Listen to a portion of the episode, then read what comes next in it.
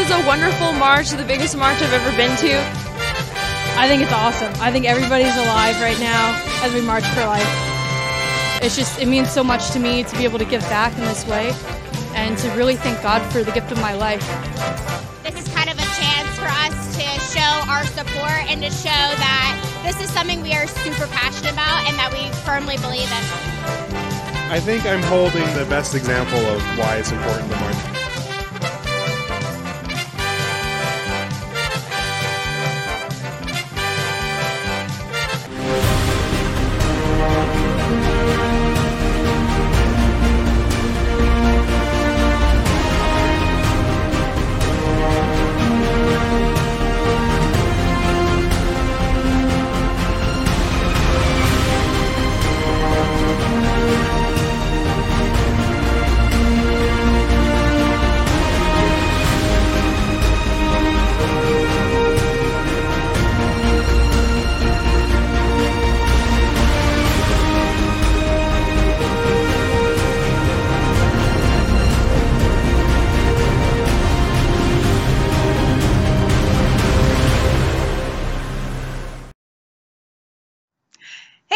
Headline News with Resistance Chicks. We are your hosts, Leah and Michelle. So this week we have got more of your favorite from Joe Biden's True International Under Pressure. I love um, Joe Biden. Ketanji yeah. Sandra Jackson is a very difficult name to say. Ketanji. But no one should ever ask Joe Biden to, to say, say it. it. No way, no sir, no how. So Leah, besides the uh, classic Biden flubs that we have, what else do we have this week? Well, Trump doubled down on the vaccine, and we want to kind of dive into that with you guys. Is he playing twenty-five million D chess? You know, that's an excellent question. I keep looking. I'm like, Trump, when are you going to? And he was given, and we're going to show you this clip, he was given an exact opportunity to say what yes, we've all been waiting for him to say. A little bit dangerous. Yes, and then we've got the uh, N H L hockey star Ivan Provorov. I don't even know how to say his name, but he's not my Supreme Court pick. And uh, refusing to wear rainbow pride. We've got that and so much more coming up right after these messages. Don't go anywhere. You know, we have interviewed one of the leading historians on the J F K assassination and uh, Richard Nixon and, and how it all Jones. ties together. You can find that on our website, resistance chicks dot com. But Tucker Carlson himself has has come out recently uh, in a clip this week, and he was like, well, I think we need to talk about the C I A and Nixon. Yeah. So if you guys didn't see our interview with uh, Barry Jones, I don't know if you got the book there, I got the book. Treasonous Cabal. Everybody go to Amazon. You can get this book. This is one of the best books you will ever read. Uh, Michelle and I actually finished it cover to cover really easily. It's a thick book. That's saying a lot. Well, there's a lot of pictures. And he does a great job on giving you visuals so that you put yourself into the uh, dynamic with the Um, the, the the Cuban mafia, the Chicago mafia, the C I A, the F B I, um, and you follow the footsteps of of uh, J F K, and you follow the whole cabal. What doesn't get included in that specific book is the is tie the that next, he did in our latest episode exactly, with him, with, which is Richard Nixon. And Watergate. And Watergate. And so I'm wondering, is Tucker watching our show, watching Barry? Totally. Yes, Because ma'am. who is talking about this right now? We are the Barry only people. is. He, he yes. came on our show. I want you guys to see this with Barry Jones. He came in and tied this. Mike Adams needs to interview Barry Jones. Absolutely. Make Mike, make it happen. So he actually did the tie-in that Barry did with mm-hmm. Watergate and Nixon. Not nearly as well yeah. as Uncle Barry does. He's our friend's uncle. Um, but uh, it pays to know people, right? It does pay to know people. But this this whole nefarious deep state mm. that we're dealing with right now, the F B I, the C I A. They've been doing it forever. Well, they've been doing it from the beginning. So when... And I know if we were on, the creation of it was designed to do the very things that we know they're doing now that are wrong. It was never designed to do something good. It was no. only, I'm sorry to interrupt you, but that thought just hit me. From the very beginning, the design was to do all of these things that are horrible. The brick and, the brick and mortar, whatever they call the F B Is, the, the street guys, they aren't, this is the way that even the mainstream media and the mainstream conservative media inverts it. The brick and mortar F B I that do some good, mm. they're the cover.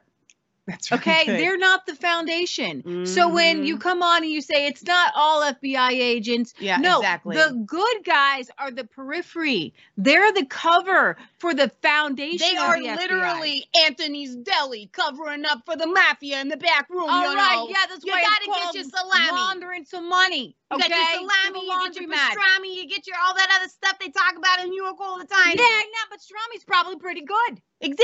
Okay. But there's that stuff going on in the back room. Exactly. Come on now. All right, let's roll this clip.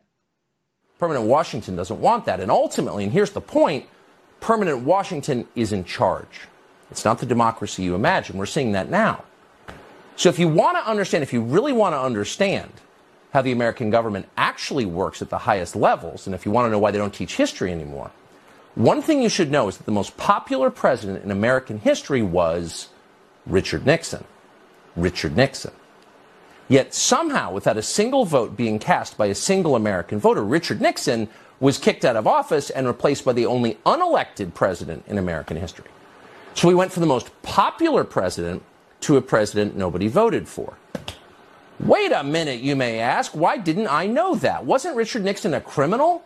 Wasn't he despised by all decent people? No, he wasn't.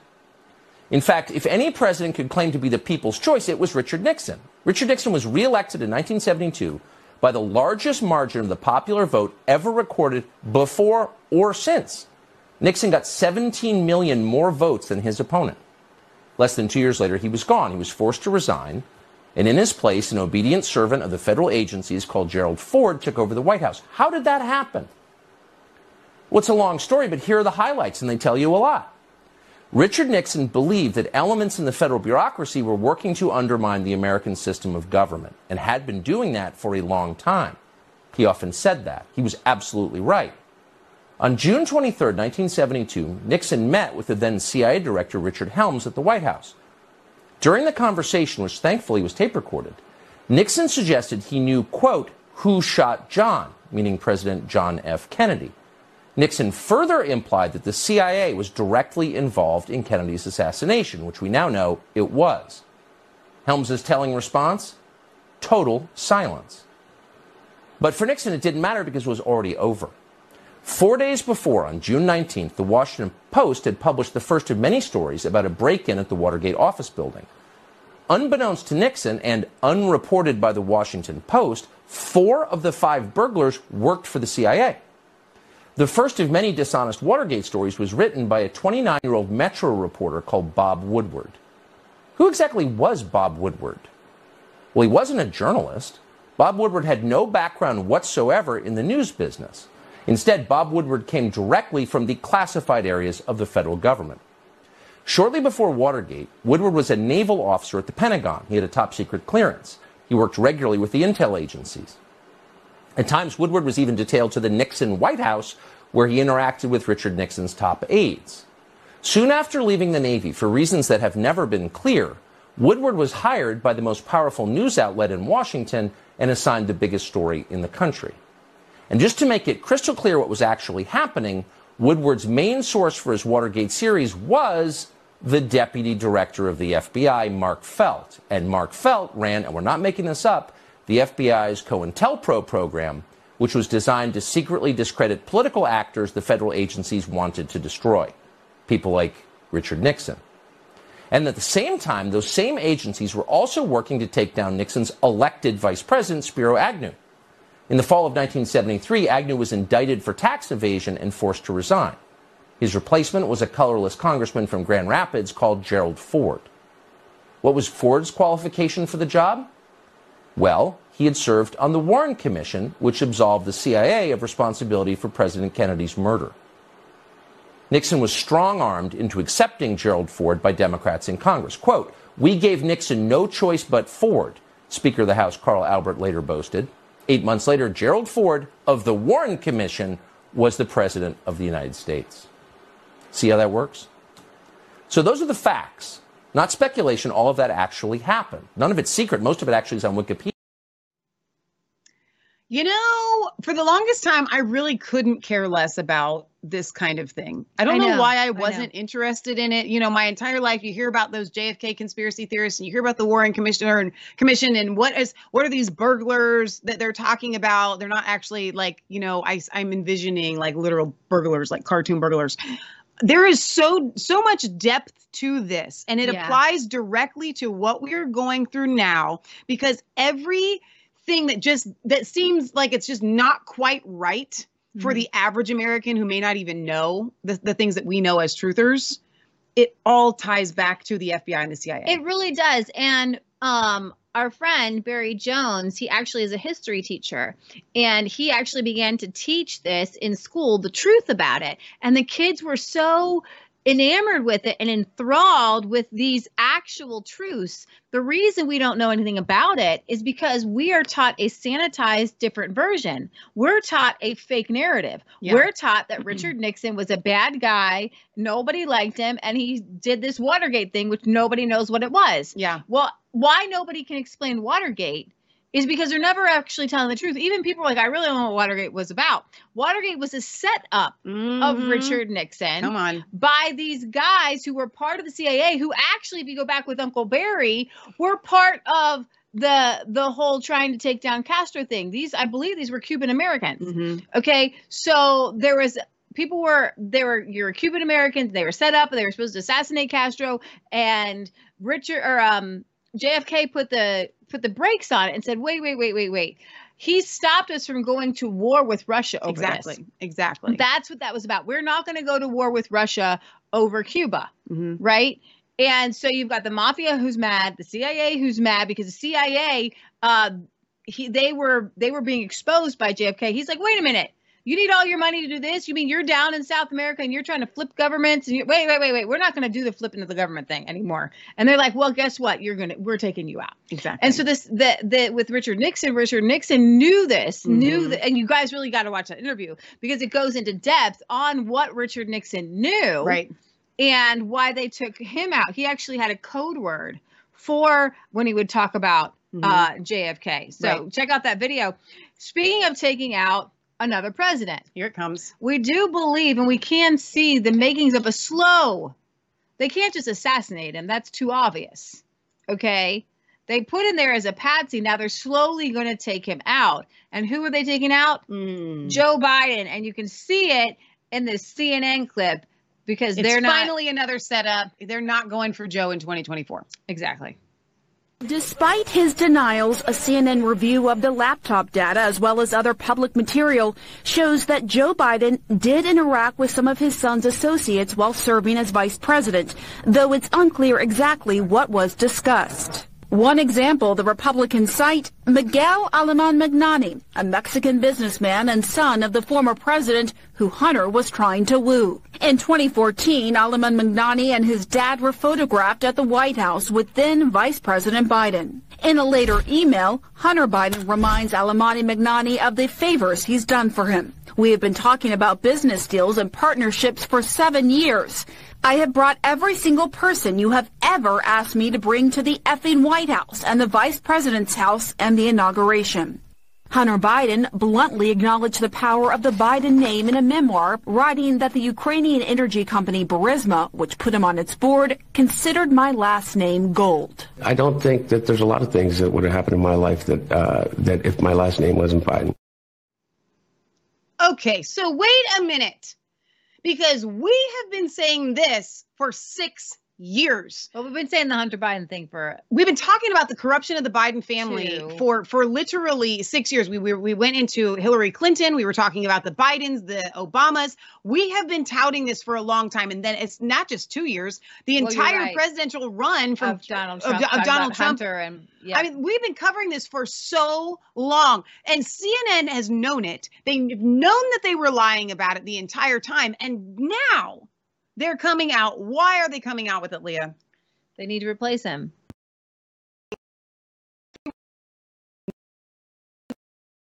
website, I want to show you guys how you can find this interview because it has been touted as one of our best interviews ever. It's called The J F K Assassination Linking the with uh, the, the uh, Watergate Scandal with Barry Jones. That's on resistance chicks dot com. If you want to find it, you can literally just put J F K in the search box uh, and all of the links. You can watch it on our Brighteon channel as well. Um, I really want to encourage you guys. Like I said, we did this last October, and we I, the messages that I got after we did that interview, it was like three hours. No one left during the live show, right? Not a single person left. Oh, I've never, it's never happened. That's that we've never lost one person for three hours. No. And it was uh, incredible. So I want to encourage you guys to go and watch that. You will be blown away, and uh, have your kids watch it too, especially if yeah. they're homeschooled. You could count this as part of a homeschool lesson. Oh, absolutely. Totally clean. All right. So talking about history and bad guys at the top, deep state.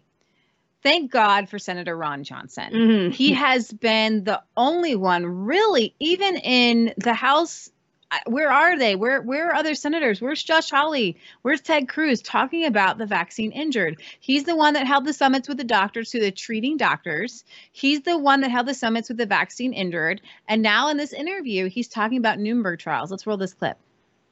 Is there enough appetite out there, even in the general population, let alone where you work, to actually have accountability so this doesn't happen again? So go back after World War Two. The reason the Nuremberg trials, one of the, one of the reasons that it was made possible is because Eisenhower made sure the camps were exposed and photographed and those horrors were revealed to the world. Um, that's why the first step here is exposure. And, and one of the reasons, well, the, the main reason, and I got contacted by Ken Rutgers, whose wife was vaccine injured. That got me involved with the vaccine injured community. And you know, my main reason for advocating for them is so they can be seen, heard, believed, and healed and treated. Because right now, without federal agencies, without the medical establishment uh, acknowledging that, they, they can't even get treatment. Mm-hmm.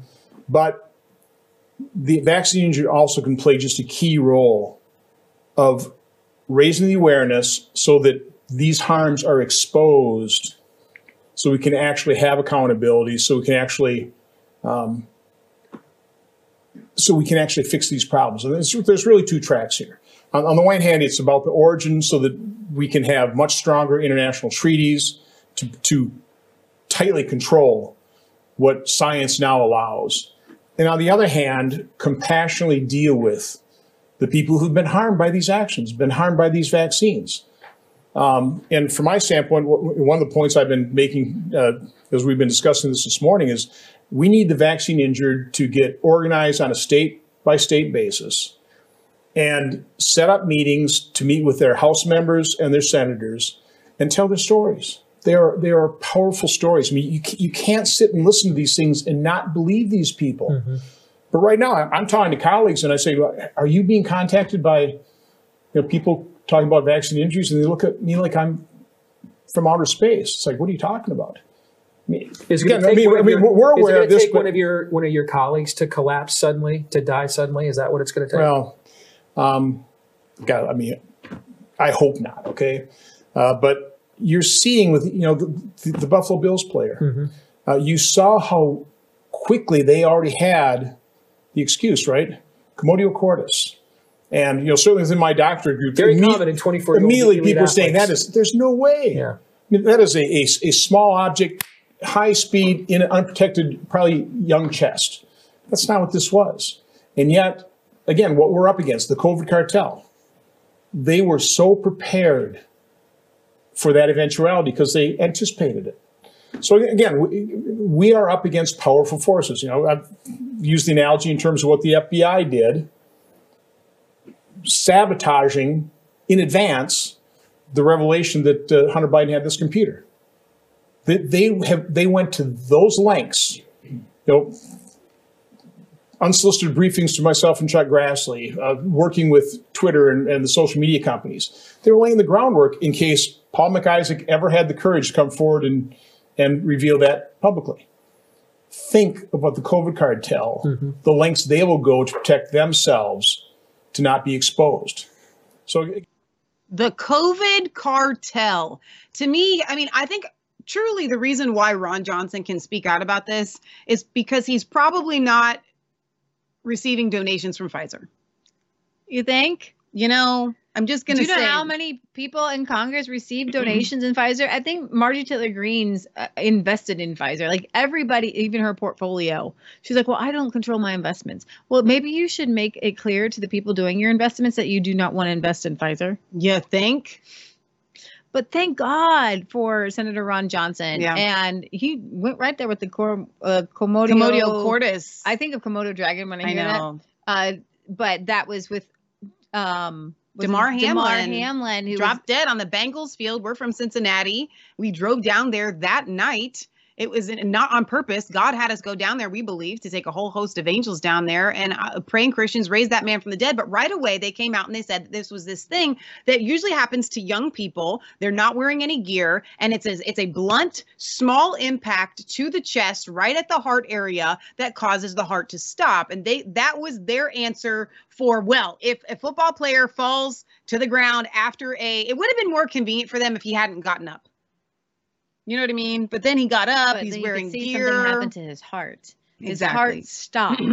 Okay, this was an intercedent an, an injury. This wasn't the next in, injury. If it had been the Commotio, Commotio, I don't know, cordis thing, his heart would have stopped right then as soon as he was hit. And then once it starts up again, then it keeps pumping. Exactly. And so, you know, I thank God for Senator Ron Johnson talking about this.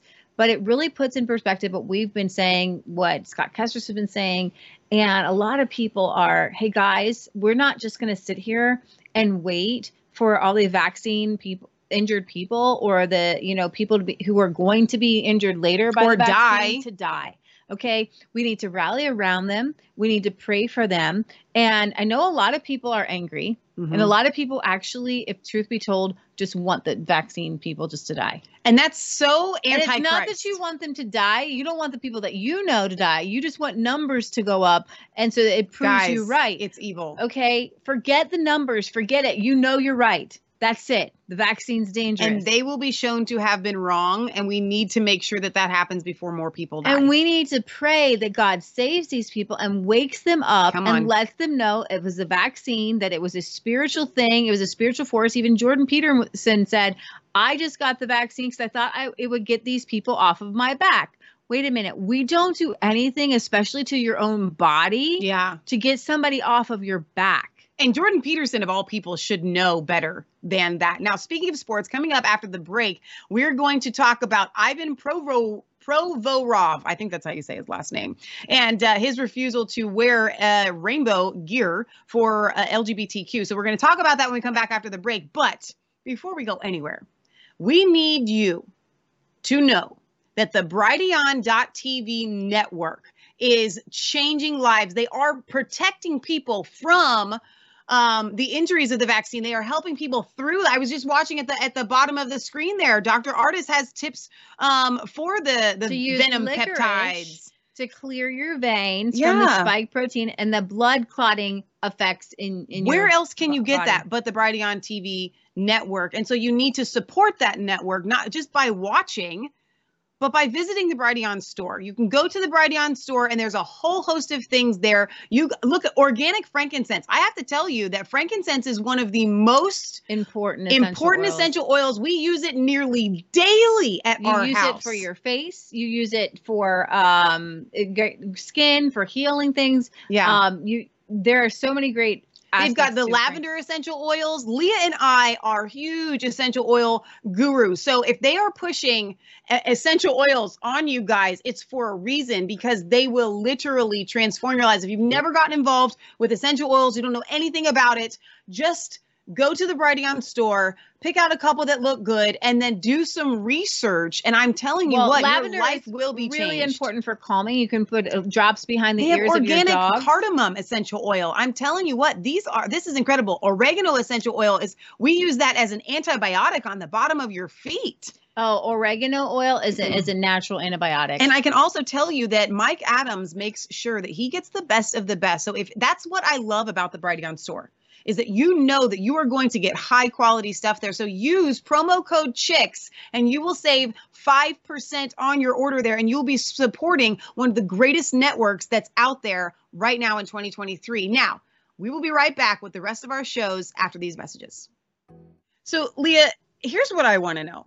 When you, when society goes along with something, just because you don't participate in it, does it automatically mean you are one hundred percent against it, unless you come out and say, like, on the offense, I am against this thing? Okay. So when the L G B T community said, we just want to be accepted. We just want to be accepted in your circles. Now, for years, that's that's what they said. We don't need you to rally behind us. We don't need you to wave our flag. We don't need you to do any of those things. You just need to, we just need to be able to be ex accepted. Well, there's a guy who plays hockey. I've never heard of him before. Now Ivan everybody Provorov. has. Now everybody has. He's obviously uh, Russian, and he's part of the Russian Orthodox Church. Okay, and, you know, in all these sports venues, they keep having different, you know, nights. So they had a pride night where everybody on the team was supposed to wear a rainbow-colored jersey in support of L G B T. Just, here's the thing. We have to understand that sexuality is not something that ever should be celebrated, okay, at all. And so you're celebrating all of the deviancy. And honestly, the deeper we've gotten into some of the, you know, people explaining some of the things that go on inside of a homosexual relationship, how can you celebrate that? And how can you ask somebody to celebrate that? Okay. So this guy was really respectful. He's like, I can't wear the jersey because of my religion. Let's go and roll this clip. Everybody, and I respect everybody's choices. My choice is to stay true to myself and my religion. That's all I'm going to say. Any, uh, like I said, that's all I'm going to comment at, on that. Um, if you have any hockey questions, I would like, I would answer those.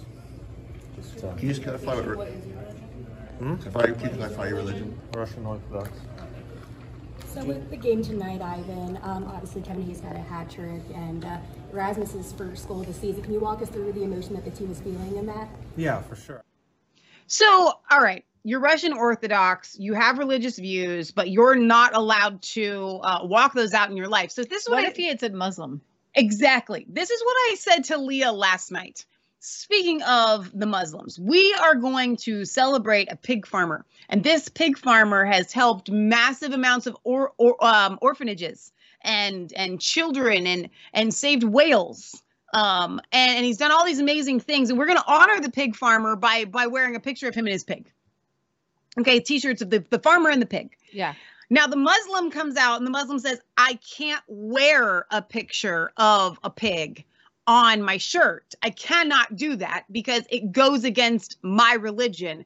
Does the media go apoplectic because of that scenario? Well, the media has gone so apoplectic that um, they, because he's Russian Orthodox, they have said he's such a disgrace. He should go uh, fight and like die on the front lines in Ukraine. You're kidding. No. But on the other hand, his jersey has sold out. I love it. That's so good. Okay. It's it's a really sick situation where you only have one guy mm. on the team who's like, I'm not going to stand for this woke agenda nonsense. And it goes back to just like with the B L M, mm-hmm. right? So with the Black Lives Matter, there was a nefarious reason behind the Black Lives Matter movement and taking a knee. Mm-hmm. And when we push back in the power of God. Come on and preach. Okay, then God will show up. Yes. And I believe that God must be ready. Somewhere along the line, God's going to have a moment on that ice. on the ice. You know, because God showed up on that football field. Yeah. Where everybody, you know, the Black Lives Matter people were taking a knee with the anthem. Now people realize, no, I want to only take a knee to the King of Kings and Lord of Lords. I think you're onto something really important here. People are soon going to find out that the woke agenda leads straight to the path of hell. And when death comes knocking on your doorstep, you wake up and you get on your knees to the King of Kings and Lord of Lords. And that is what will save your life. There are no atheists in foxholes. And guys, I've got news for you. Most of the world is waking up to the fact that they are in a foxhole. Exactly. Exactly. You know, his coach has come out and said just because he doesn't want to go along with this doesn't mean um, he did anything wrong. But I would say to the coaches, you, to you did something wrong. You brought in this agenda exactly. to hockey, to sports. And, you know, sports already puts up idols. So basically, it's an idol knocking on the door of another idol saying, hey, can we be idols together? And that's the problem with professional sports in general is people worship them. Mm. They they know that, you know, fans can be manipulated. And so I would say just take a step back from sports, play them instead of watching them. But why does every player have to participate in anything that the te- team is doing? Because a lot uh-huh. of times, like, okay, we're all going to wear pink jerseys for breast cancer awareness. Well, if the one guy doesn't wear the pink jersey, maybe she doesn't like pink. Yeah. Okay. I mean, no one thinks these things until they, until the media makes a big deal out of it. Yeah. A, one a newscaster even said to fine the team a billion dollars. A billion dollars. Just fine them. So much for tolerance, right? It's absolutely crazy. Um, I, I would like to see them try to find the team because this goes against, I mean, this is our, this is literally so, basic uh, constitutional. We're, we're on Brighteon, right? Yes. First Amendment. I, now in Canada, Canada recently had a, um, L G B T, uh, queerified hockey league where, where a transgender male, which is a female, okay, was just utterly clocked and destroyed by a transgender female. A who man. Just basically, yes. Okay. Who basically just pushed her and she was just knocked out. So essentially it's a co-ed league. Yes. Okay. Exactly. But I would say this, when I think hockey player, I think dude. Dude. Okay? And they're well, the girls can't play hockey. Be, they play no, girls no, no, hockey. No, no, no, no, no. I think manly man. Yes. Okay? Yeah. I don't think gay guy. No. All right? I just don't. Because when they play the gay character in the movies, doesn't he come out like this? Mm-hmm. Okay? And he comes out in the tight, skinny jeans, right? Hockey players are missing teeth, okay? Because they're tough. So I would think if there's a sport besides rugby, right, that would not be gay. And this is where it gets to the point where the the left and the liberal-minded people, they're allowed to say what gay is, mm. what being homosexual is like, okay? But when you agree with them and the pers- and, and how that they're portrayed in movies, yes, okay, like this, and we're going to do fashion, right? And you just don't think like fashion and fingernails and like great hair with hockey. Okay? Sweaty, grungy, take the gloves off, punch until you lose your teeth. What other sport do you lose teeth in? I think they need to leave the L G B T Q community to figure skating. Per- yes. That would make more sense. Totally would. That would make more sense. And so if there's a sport where you would think some other guys would be like, I don't want to wear your stupid jersey, right? It would be hockey. Where are the other guys, other dudes saying, I'm not going to wear this jersey? Where's the manly men saying, I'm not wearing your rainbow brights? Whoa. Like, I'm not going to do it. You're not going to effeminate me, make me effeminate. I know. Yeah. Okay. So we're here. We'll stand for you hockey dudes who don't want to lose your, you know, giant contracts. You, you, you love getting on the ice and I know that you love it. And you got to prostitute yourself to the L G B T community. You know, there's a story this week that's really, really sad. And mm. I don't want to go into details because we got to move on. We're going to talk about Trump and the vaccines. And we got I got to leave room for uh, Biden-isms. But there was a gay couple this week that, that was arrested. Um, they adopted two boys. Mm. And they have been indicted by grand jury on charges of incest, aggravated, so- uh, a- aggravated sodomy, aggravated child molestation, sexual explo- exploitation of children, and prostitution of a minor. They're facing, thank God, nine life sentences. It's a seventeen-count indictment. These adopted dads who are L G B T Q activists alle- allegedly did horrible things, and I'm not going to go into detail because, you guys, it's awful, but it's as bad as you can get. They created child porn with their children. They're not their children. No, they're not, okay? And we need to call out that the sexual lifestyle of a homosexual is not what – Um, they try to portray it as is, oh, I am just attracted to gay dudes and I want to be with one gay dude for the rest of my life. No, the gay lifestyle is very perverted. It's multiple partners doing multiple things. Oh, I know when we figured this out with monkeypox. And we were all just supposed to take it as some sort of normal thing that gay men go to gay orgies with and have relations with twenty different partners. Okay, guess what? You're going to be mentally messed up. Mm-hmm. You're a sicko. Oh, geez. If you're if you're now, going to orgies. There are monogamous homosexual relationships. They are not as common as the uh, homosexual community. Are there? Would yes, there are, but they, we, they're not as common as we are led to believe. They are the exception, not the rule. And here's what I would say. You can keep lions and you can keep tigers if you would like, and you can keep bears and you can interact with them and you can hug them. But one day, bear's going to do what a bear's going to do. Lion's going to do what a lion's going to do. And homosexuals are going to do what homosexuals are going to do. And throughout history, we have seen all the way from Nero through to Sodom and Gomorrah that they had young men as lovers. Mm-hmm. They're not actual lovers because it's called pedophilia. And that's the, the bottom line. We have to be able to call it like it is and not sugarcoat these things. And Christianity and the conservative movement has been so inclusive Stop that, it, we, yeah. that we're not talking about biblical principles. I mean, Romans even says God gave them up to a to reprobate, reprobate mind, mind where even women left the natural use of a, of a man for a woman. It's like these things shouldn't even, even Paul talks about things that you shouldn't even talk about. Exactly. Okay? So. Speaking, so, putting on a jersey for things you shouldn't even talk about. Speaking of calling it like it is, we were really hoping that this week, given the opportunity, Trump would call it like it is about the vaccine. Instead, he kind of doubled down. Let's go ahead and roll these clips and then we will break it down. President Trump, I want to ask you about the vaccines. Uh, you know the base, you know MAGA well. They're not happy with it. The C D C is now saying they're concerned about a link to strokes in the vaccine. We've also seen significant spikes in COVID nineteen deaths after countries introduced the COVID vaccines.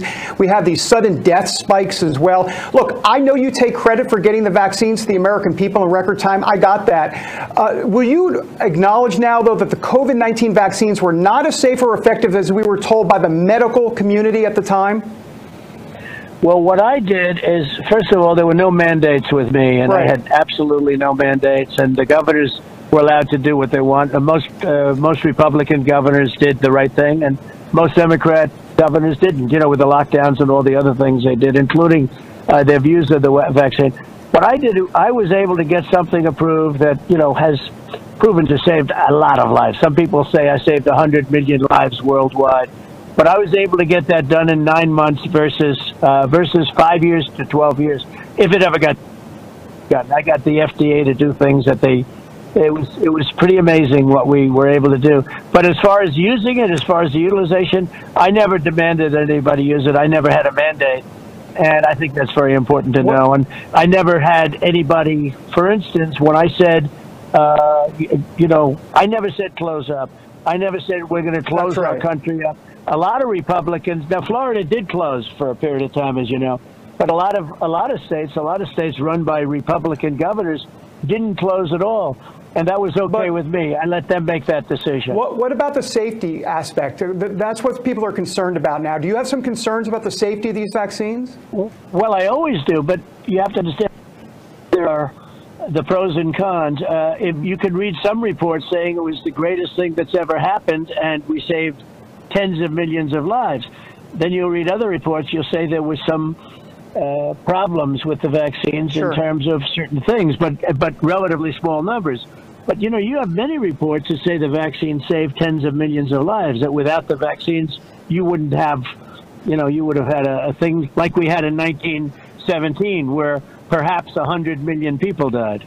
Yeah, got it. You know, unfortunately, Trump is still uh, hanging his hat on this vaccine, and that, uh, he's either got the worst advisors or uh, he's got a bunch of grimmer worm tongues whispering in his ear, because that guy needs to get off this ASAP or he's done.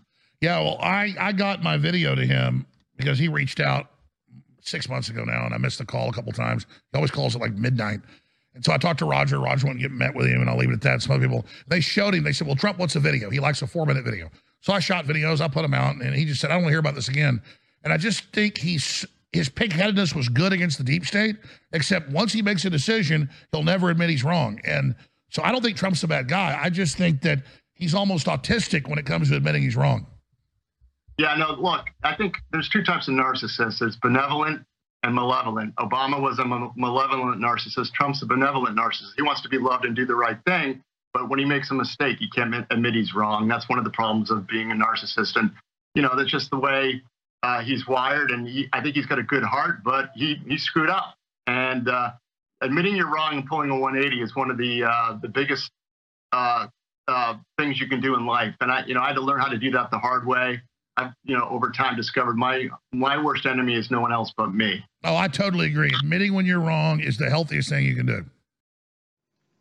Admitting that you're wrong is the healthiest thing that you can do. You know, I'm really proud of David Brody there yeah. uh, from the water cooler, being willing to call it and ask Trump, listen, you know, I don't know that other people have had the opportunity to ask Trump that as such a direct question. I think they have. I think Candace Owens was literally thrown under the bus. That's for true. Even just, You're right. I think a lot of people are. Even Alex is saying, you know, I'm trying to get a, get th- through to Trump. I remember uh, when we um, were just talking to Simone Gold and she came to speak and she was saying, I'm trying to get to Donald Trump. Everybody's trying to get to Donald Trump. And that's the that's the thing about Donald Trump. He's like a dog with a bone. And he has, Roger Stone said this about Trump, that his major weakness is that he can never admit that he was wrong. And for the, for, for us, it's been a strength. Yeah. Right. Because most people can, can even the left, when backed into a corner, uh, look what they did to that. Um, uh, one, they, they've done it to some, some Sharpton guy. Um, there's a couple guys, Cuomo.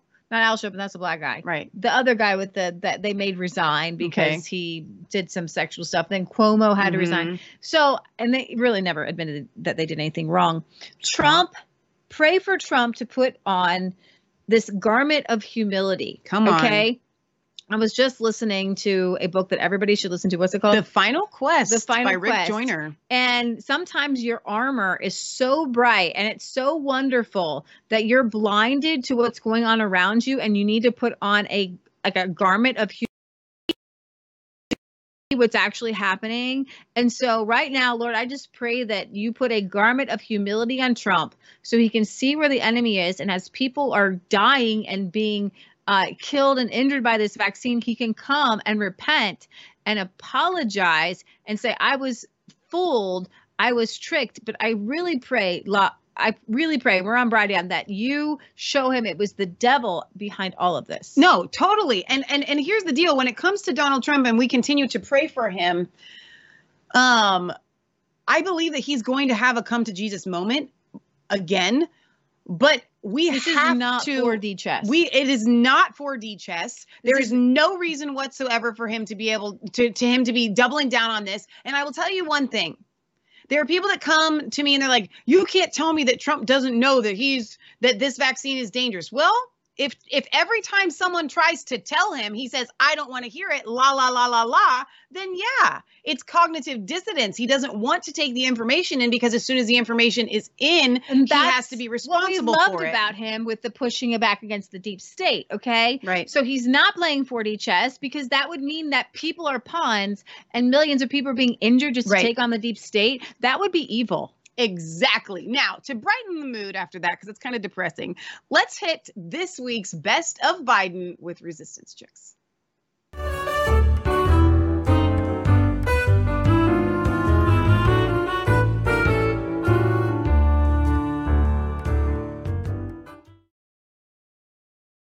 Or is he, in fact, black? Uh, I, I, I got raised in the black church. He knows I'm not kidding. I got my education. For real, in the black church. And that's not hyperbole, it's a fact. Well, perhaps the president was raised as a Latino, or as Jill Biden prefers to call them, a breakfast taco. And so I, uh, I uh, was sort of raised uh, in the Puerto Rican community at home, politically. Or perhaps he is an observant member of the Jewish community. I probably uh, went to shul more than many of you did. You all think I'm kidding. He can tell you I'm not. And ban the number of bullets that can go in a magazine. There's no, no need for any of that. I love my right-wing friends who talk about the tree of liberty is water with the blood of patriots. Give me a, if you need to work about taking on the federal government, you need some F fifteens. You don't need an A R fifteen. I'm serious. Think about it. Policies to emphasize de-escalation. We have to retrain cops as to why should you always shoot for de- with deadly force. The fact is, if you need to use your weapon, you don't have to do that. And look, to call a fresh approach to recruit and how we recruit, how we hire, how we train, how we promote, and how we retain, retain law enforcement. Unless they want thing to rest, I may be a practicing Catholic. We used to go to seven thirty Mass every morning in high school and then in college before I went to the black church. Not a joke. Andy knows this.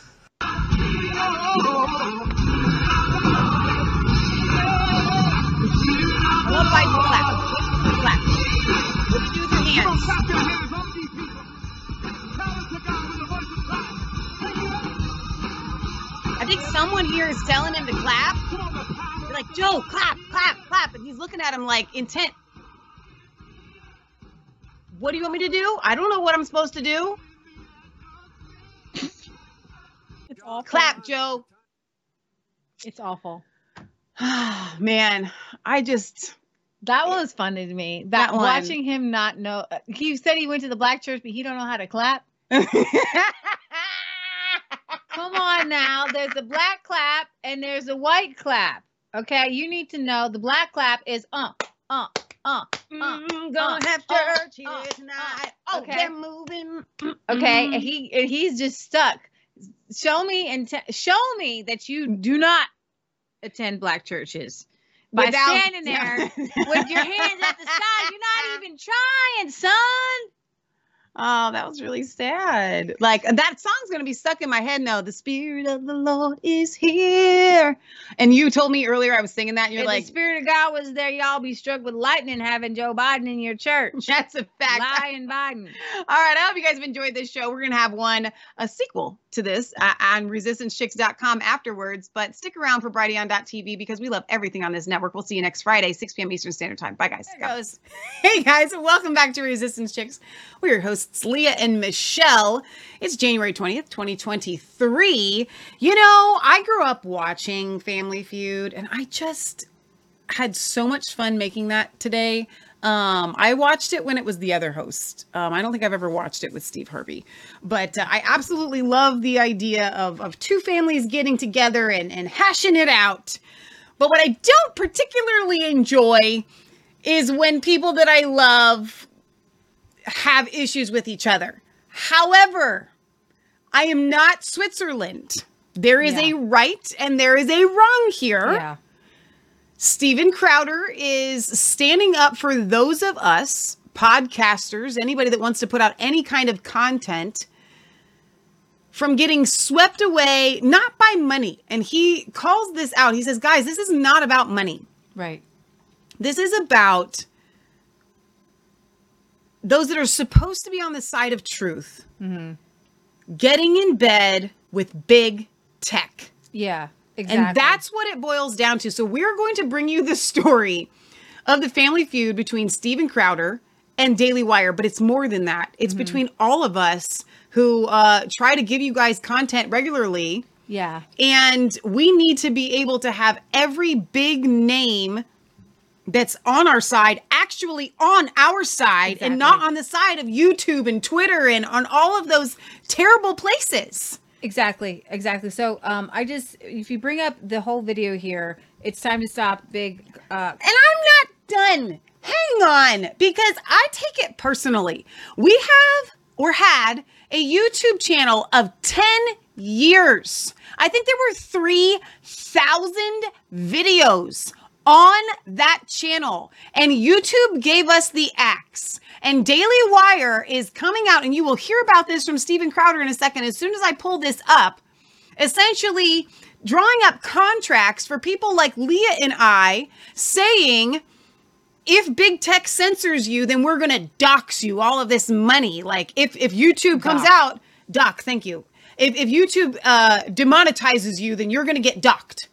And it's written in the contract, instead of saying, if YouTube demonetizes you, then wow, you get an extra star because you must be doing something right. Yeah. And we've got your back. So the the business, what basically what's going on is Steven Crowder wants to kind of show how a lot, some of these contracts are drawn up in such a way that they're asking young conservative voices or big conservative voices to to color within the lines of big tech censorship. Exactly. But their whims change at every any given day. Right. So we didn't know when we were covering uh, the the the twenty twenty election that YouTube was then going to take down uh, channels right. that said that Donald Trump was a president. Now, Tim Pool learned early on what he mm-hmm. could and couldn't say because he was yeah. covering election fraud. And he's like, here, I have these terms of service from YouTube. Right. I didn't get those terms of service from YouTube. Mm-hmm. They didn't send them to me. They didn't warn they me. They didn't get, no, no, no, no. They're like, you can't violate the terms of service, but you've got to go in and dig and read through all of them and instead of sending the highlights like they did. So they did send us the terms of service, Leah. They sent it to us in a stack this thick. Here's our terms of service. Don't you dare violate all this. And but, instead, they sent Tim Pool a list of certain things you can and cannot say. Exactly. So here's we the didn't thing. Get the little list. We violated the terms of service before those terms of service had been drawn up. Exactly. And then stealthily they trapped people. Mm, it so was you entrapment. Couldn't say, it was Tim Pool came out and, and he said, you can't say both Trump is your president and Trump won in the same uh, sentence. Yeah, but it really just boiled down to you can't say Trump won.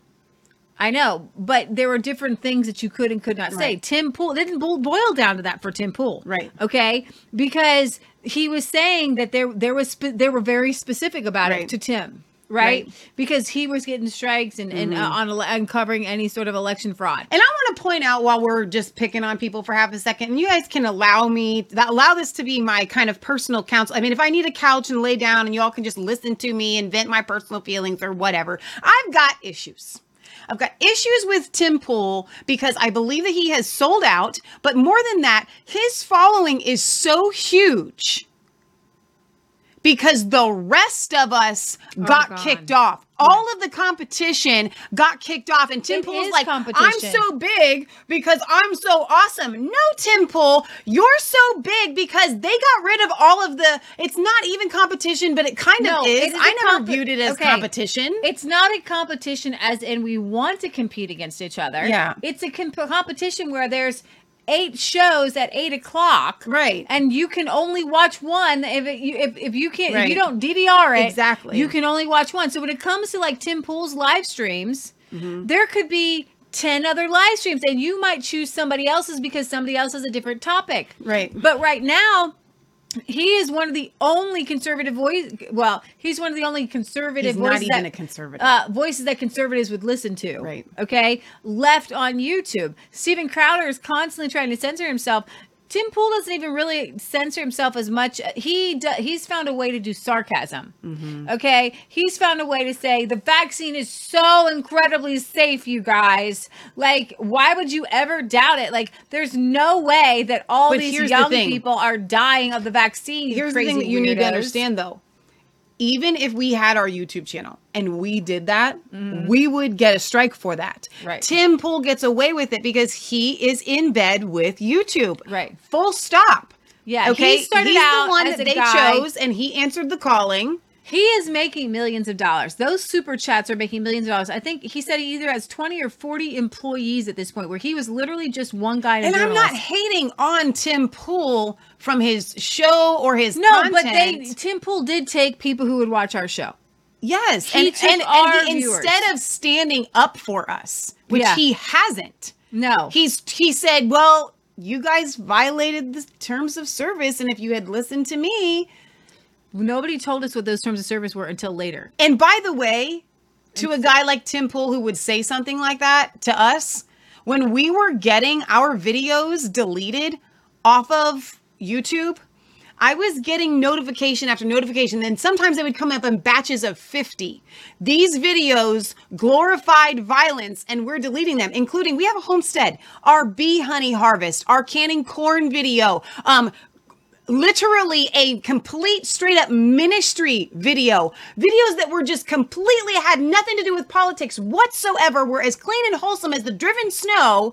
And then YouTube tells me it's being deleted because that specific video glorifies violence. And then I ask it to be reviewed by a human, and they review it and they say, I'm sorry, a human has indeed reviewed this, and they have indeed decided that your video does uh, go contrary to our terms of service. Give me a break. So Tim Pool saying, you just, you shouldn't have violated their terms of service. No, they came after us. And so with this, let's go ahead and play some of the Steven Crowder things so we can kind of, so y'all can know what the heck we're talking about here. Right.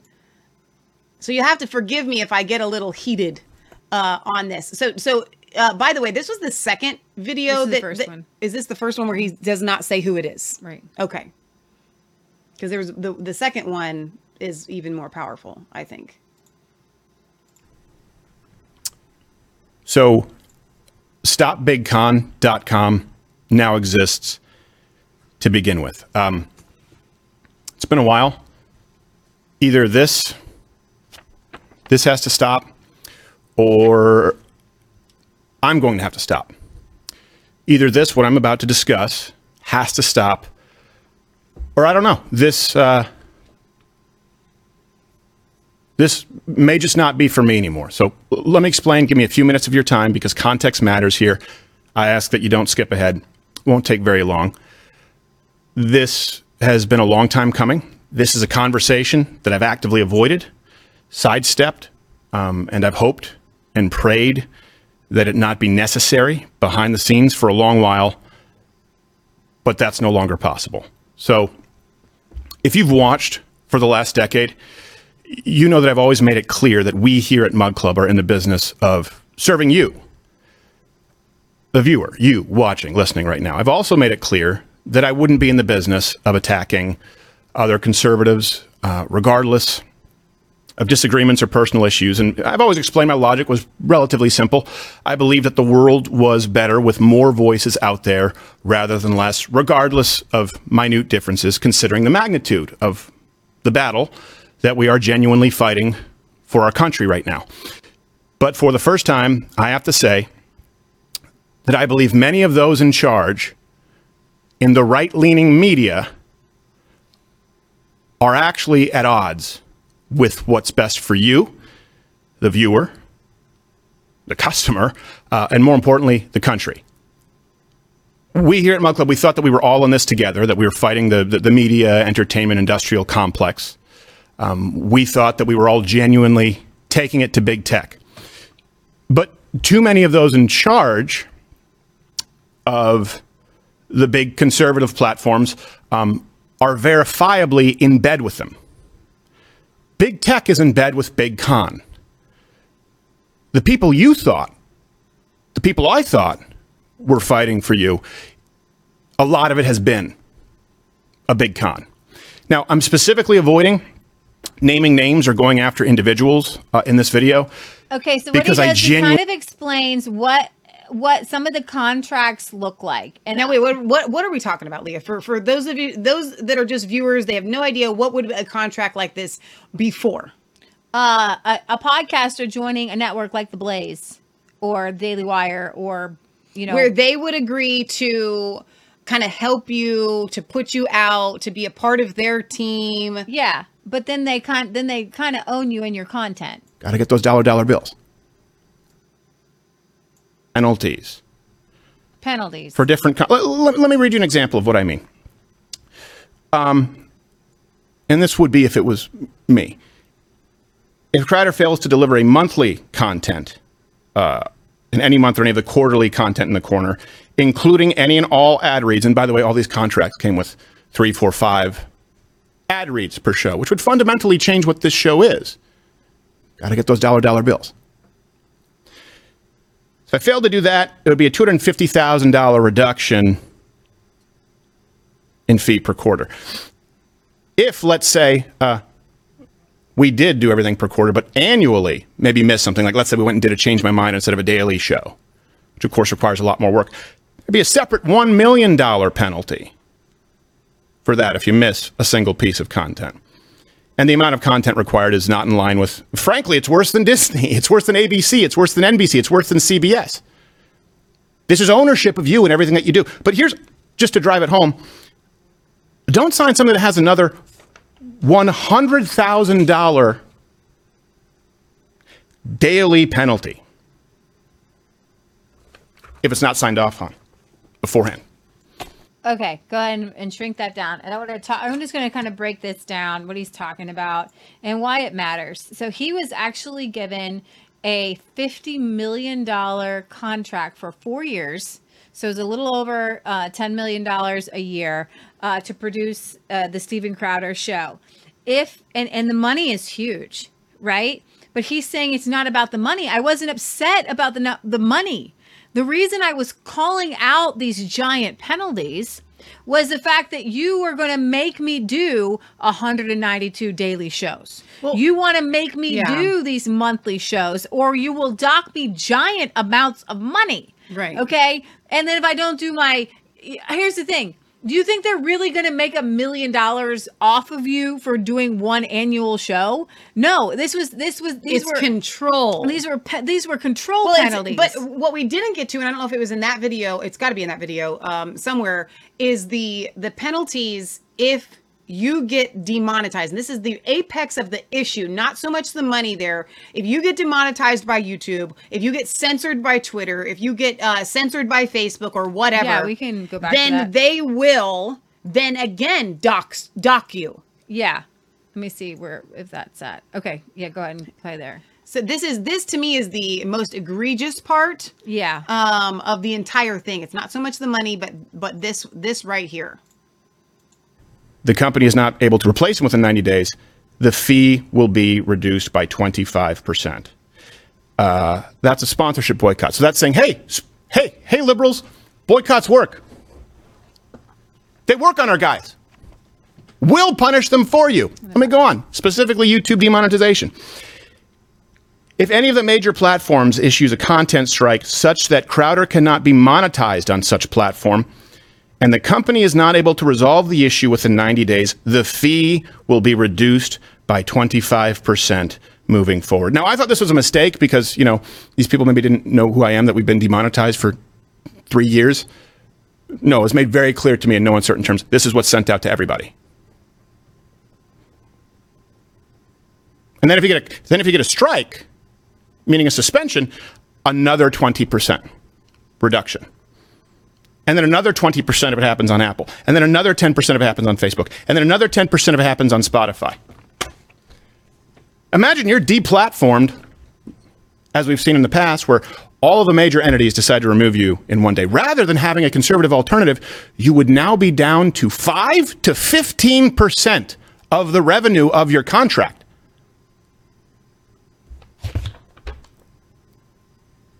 Okay, you can pause it there. Think about, the thing, think about wait, this for... Wait, can I, so let me jump in.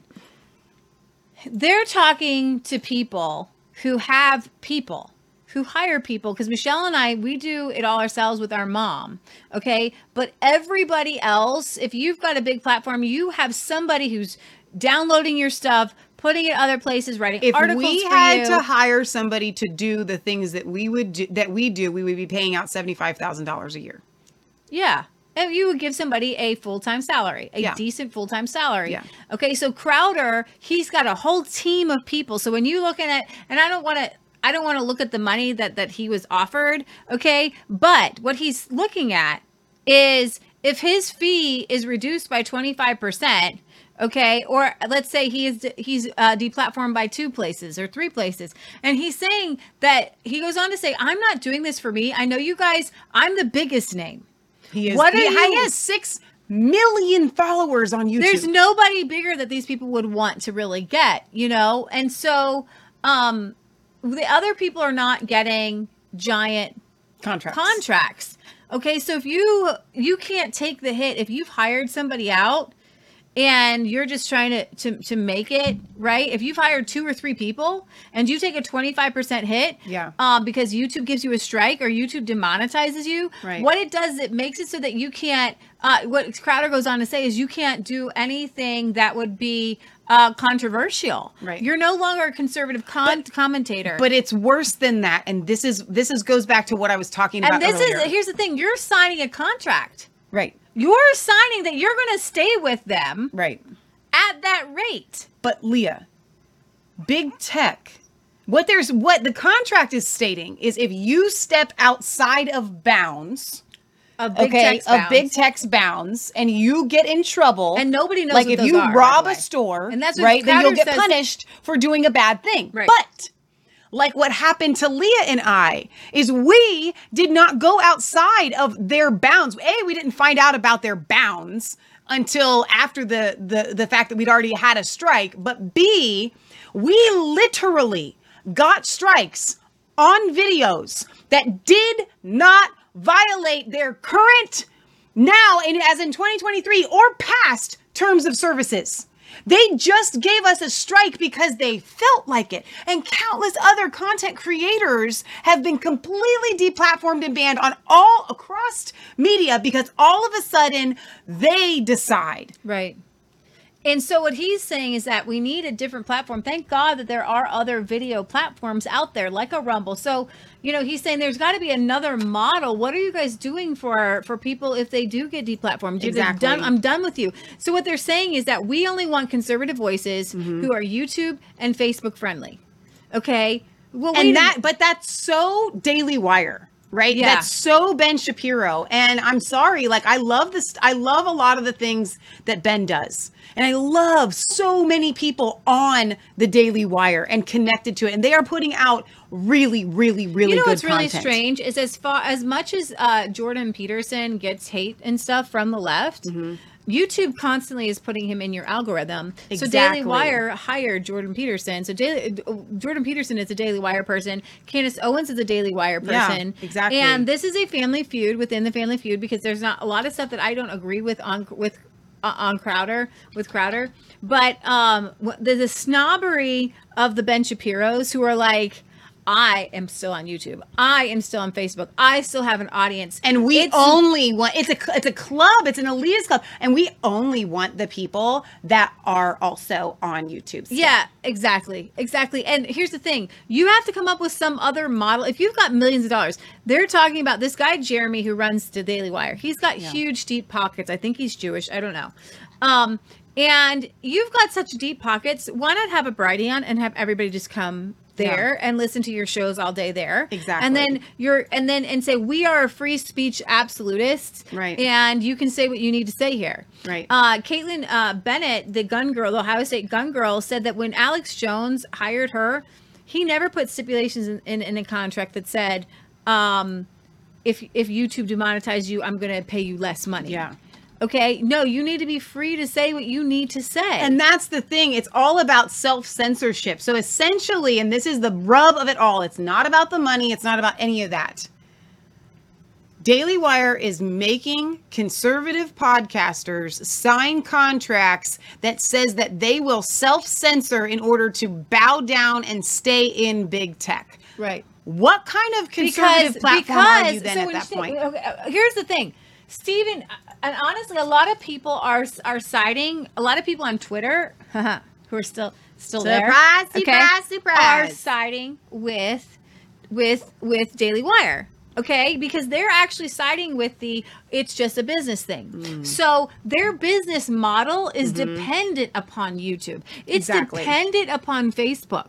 Okay, the rest of us who have been already kicked off of Twitter uh, and, and kicked out of YouTube and out of those spheres, yeah, they're not fighting. They are legitimately not fighting for us. They're working with big tech. Against they're us. Working with YouTube. Yeah. They're like, well, we'll negotiate with YouTube on your behalf to keep your YouTube up. But if we can't negotiate that in ninety days, then, then ah. forget it because we get we're getting ad revenue off of you. I don't know anybody that's that is actually that is selling the truth that's advertiser friendly. Yeah. Okay. If you're telling the truth, you're not advertiser friendly according to their. Now, you know who is advertiser friendly?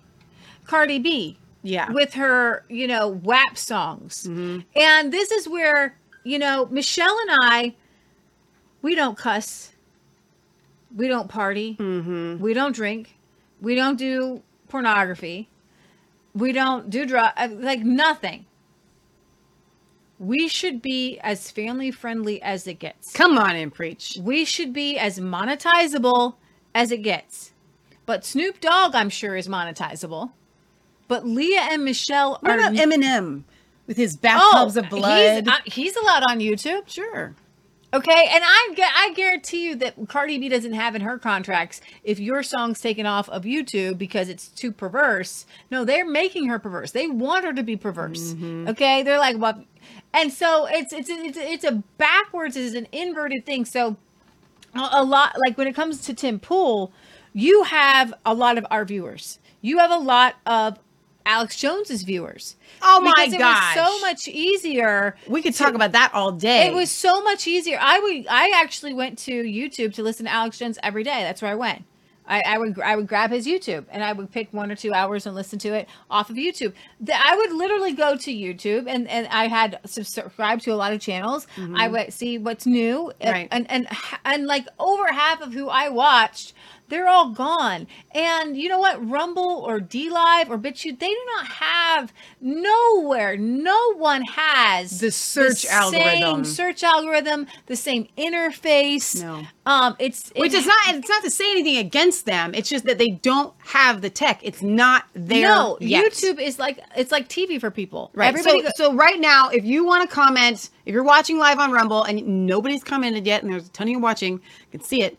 Um, I'm going to make sure that the chat's working. If you're watching from your cell phone and you want to be a part of the live chat, all you have to do is click put it in desktop mode and you can still comment uh that way. But they don't ha- my point is that's they another don't have thing. In their so, Rumble app, they don't have the ability to have a comment section for a live video. The, and that's very strange. The fire that we used to get on YouTube. So my trolls, is, my the trolls. Exactly. Beverly says hi on Facebook.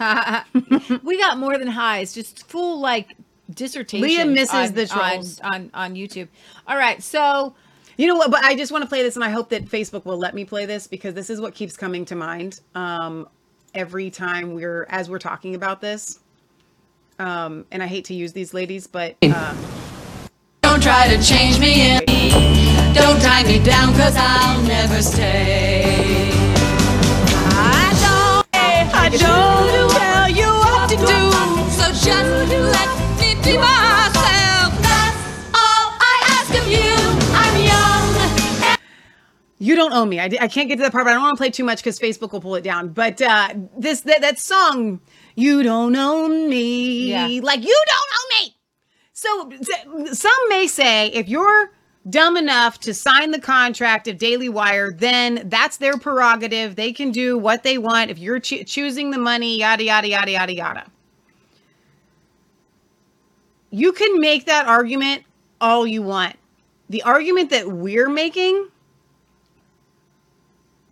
is perhaps Daily Wire is not who you think that they are. Right. If this is what they're offering people. If this is what, if they are literally going to people, anybody saying we are going to lower this contract if YouTube gives you a strike, they're not on our t- our side because they should know going in saying, you know what, if YouTube gives you your, a strike, we've got your back. All these other people saying, yeah, but they're going to lose their ad revenue and this is a business. No, no, no, no. Then just to go on the fact that they probably are going to lose ad revenue. Exactly. Lower How the contract much can you pay them number. Exactly. Without YouTube revenue. Boom. That's it okay. right there. That's what Alex did. Right.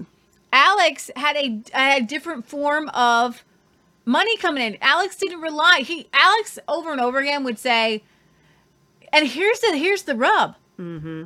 You know, YouTube ad revenue is not that much. Yeah. Even on these giant videos, the ad revenue is not really comparable. Like, you know, Alex was saying he might make, he, Alex Jones himself was saying he might have made forty thousand dollars a month in ad revenue. Okay. That doesn't keep InfoWars with all the employees going. Right. Right. And so to get a strike on YouTube, mm-hmm. that would lower Steven Crowder by twenty percent. Right. forty thousand dollars a month. Is that twenty percent? I don't know. Of, off of what? Of fifty million dollars a year.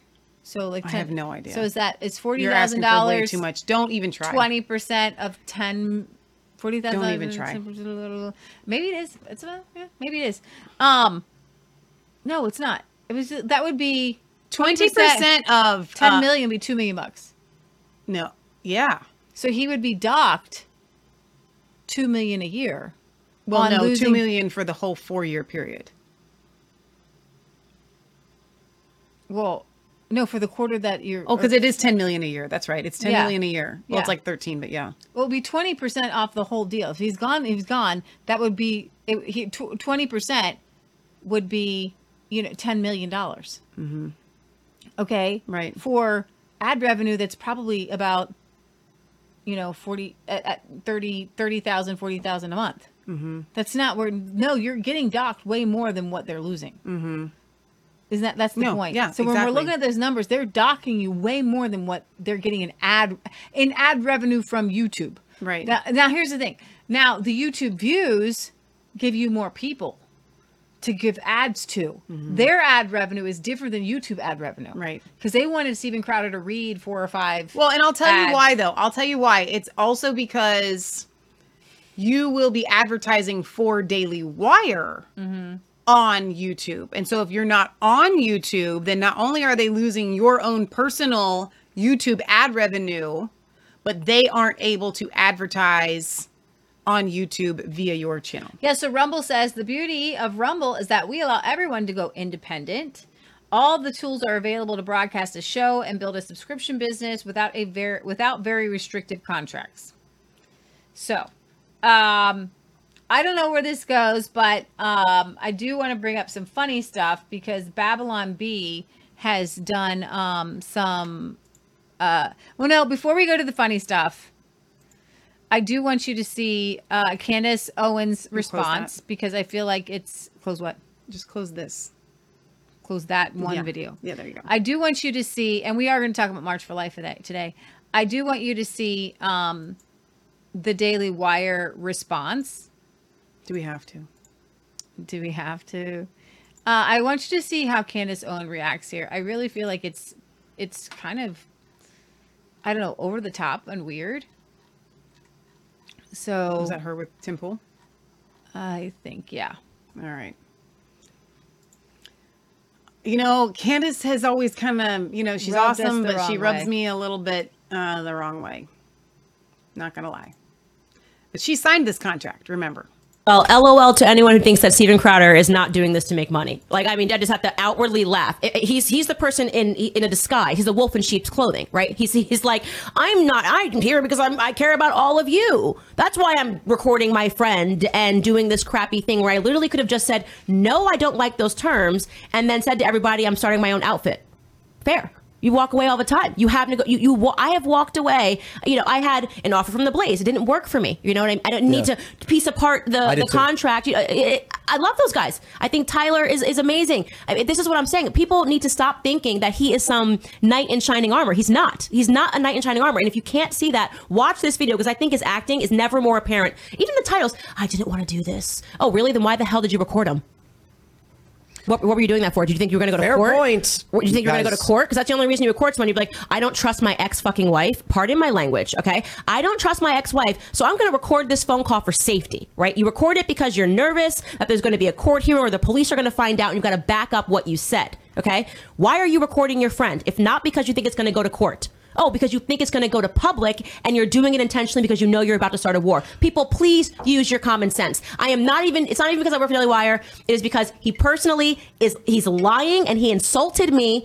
And during his, his lying campaign, he's still lying. He even said something in this video where he's like, now they're sending out their, no, no, no. You took, if, if you're going to aim and you're going to hit somebody with shrapnel and it's going to be me, you better aim correctly because I don't like shit like this, okay? I have been quiet. I know Steven Crowder treats people like tr- like absolute trash. It's a known thing in the conservative movement. Ask anybody that works at The Blaze. Any person who's ever had a show on The Blaze, how Steven Crowder treats people. By the way, you want to talk about contract negotiations? Why doesn't somebody reach out to Not Gay Jared? Right? Who used to be with Steven Crowder and figure out why he can't speak. Why isn't Steven Crowder released Not Gay Jared from his N D A? I don't like shit like this. Is all I'm saying. I don't like it. Wow, she's got a little potty mouth, doesn't she? She has a potty mouth for being Miss Conservative, doesn't she? Miss Christian. Miss Christian. Swearing like a sailor. Swearing like a sailor. That's how we called it at Family Feud. Exactly. Because dun, is, dun, dun. Is Steven Crowder bad to people? We don't know. I Have don't know. All I know is that in this, on this, in this era, he has exposed a part of the Daily Wire that is wrong. Yeah. And we've known it. And I'm telling you what, Ben Shapiro, God bless his little soul, comes from Hollywood. Yes. And I don't trust that his family is in Hollywood. Right. Okay. And I never have. And Ben Shapiro comes across to me as far more arrogant than Steven Crowder. And mm-hmm. I'm not saying that Steven Crowder doesn't come across as arrogant, mm-hmm. but Ben Shapiro does come across as arrogant. So you... Candace Owens probably got a very sweet deal. Well, she's making million, million signing with the Daily Wire. So don't I don't take the words that she's saying as one hundred percent fact just because, because she says really them with fervor. Have, I mean, you're backing up your million dollar contract. And your reason for doing it. And she's like, so all you had to do was just pass on it. No. What Steven Crowder was doing was saying, guys... The Daily Wire is not who they're saying that they are, because if they were on our side, they would not be making you get into bed with big tech. Candace Owens, she has censored. She doesn't have viral moments anymore. Exactly. She doesn't have viral moments anymore. She's not she's not on the cutting edge of anything anymore. Right. Okay. Why? Because she self-censors because of her contract. In, in my opinion, you can buy off one of these voices for millions of dollars and make them just say what you want them to say. Right. Now, guys, listen, I, I don't like it. I don't like the family feuds. Okay. So I want to be really clear here. When we, when we're calling out a, a Ben Shapiro or a Candace Owens, it's not, I support what they're doing and I support the message that they're putting out, but I don't like that they have to compromise to do it. And that really bothers me. And so, yeah, I'm going to call it out. You have to. We can't stay so silent. Let me give you uh, Lauren Chen, who had offers from both uh, Crowder and uh, Daily Wire. Uh, she retweeted Ben Shapiro, and you can bring it up if you want to.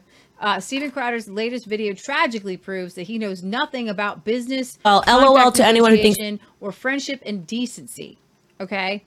Um, and Lauren Chen says, "I'm going to spell this out because no one else seems to get it." Crowder felt personally hurt and betrayed by the fact that Daily Wire would not only try to tie his income to what big tech, tech deemed acceptable speech, but also do, do so while taking millions from the Mug Club base he'd bring in. Okay. Now, if you scroll up, uh, I want to hear uh, Mark Dice here on this.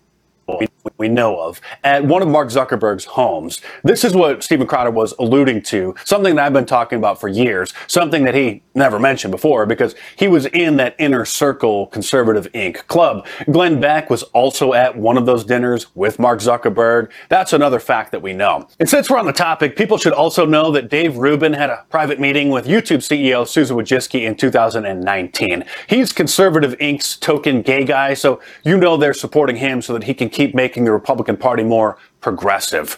He's a good friend of Steven Crowder's, by the way. And this is why I've always stayed independent, because I don't want some executive producer or C E O telling me not to cover something or not to criticize someone or not report on the Bilderberg Group meetings or Bohemian Grove or Operation Mockingbird or the Sun Valley Conference, or telling me that I need to just speak in weak generalities and give lukewarm takes about the wolves in sheep's clothing and the conservative movement, or the cultural Marxists destroying our society. One of the points I agree with Crowder on in his video, which again I think wildly misrepresents what actually happened between him and the Daily Wire and is just a desperate money grab now that he's unemployed, was this. They don't want a group of rebellious rabble-rousers who want to learn, fight like hell, and laugh together. You're of no value if you can't all be kept in line to some degree. I don't mean some master plan to eliminate you. Just subdue you a little bit. Just soften your edges a little bit. Just play ball a little more.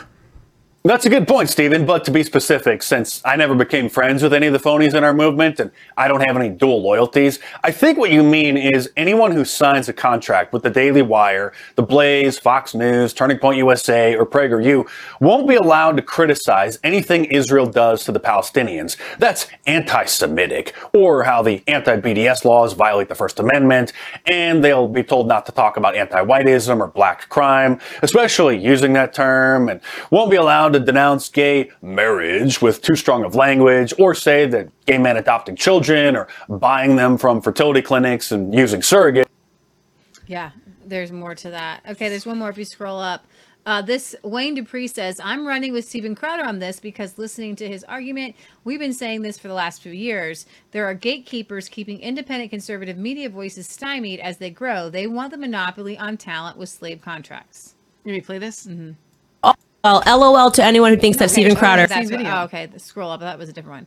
All right, okay, scroll down. Now I want you to we hear some of the funny. Um, that Steven Crowder is not doing this to me. Uh, this one is fun. This one, this one is Jordan Peterson um, impersonation. Uh, he impersonates Jordan Peterson. Let me see.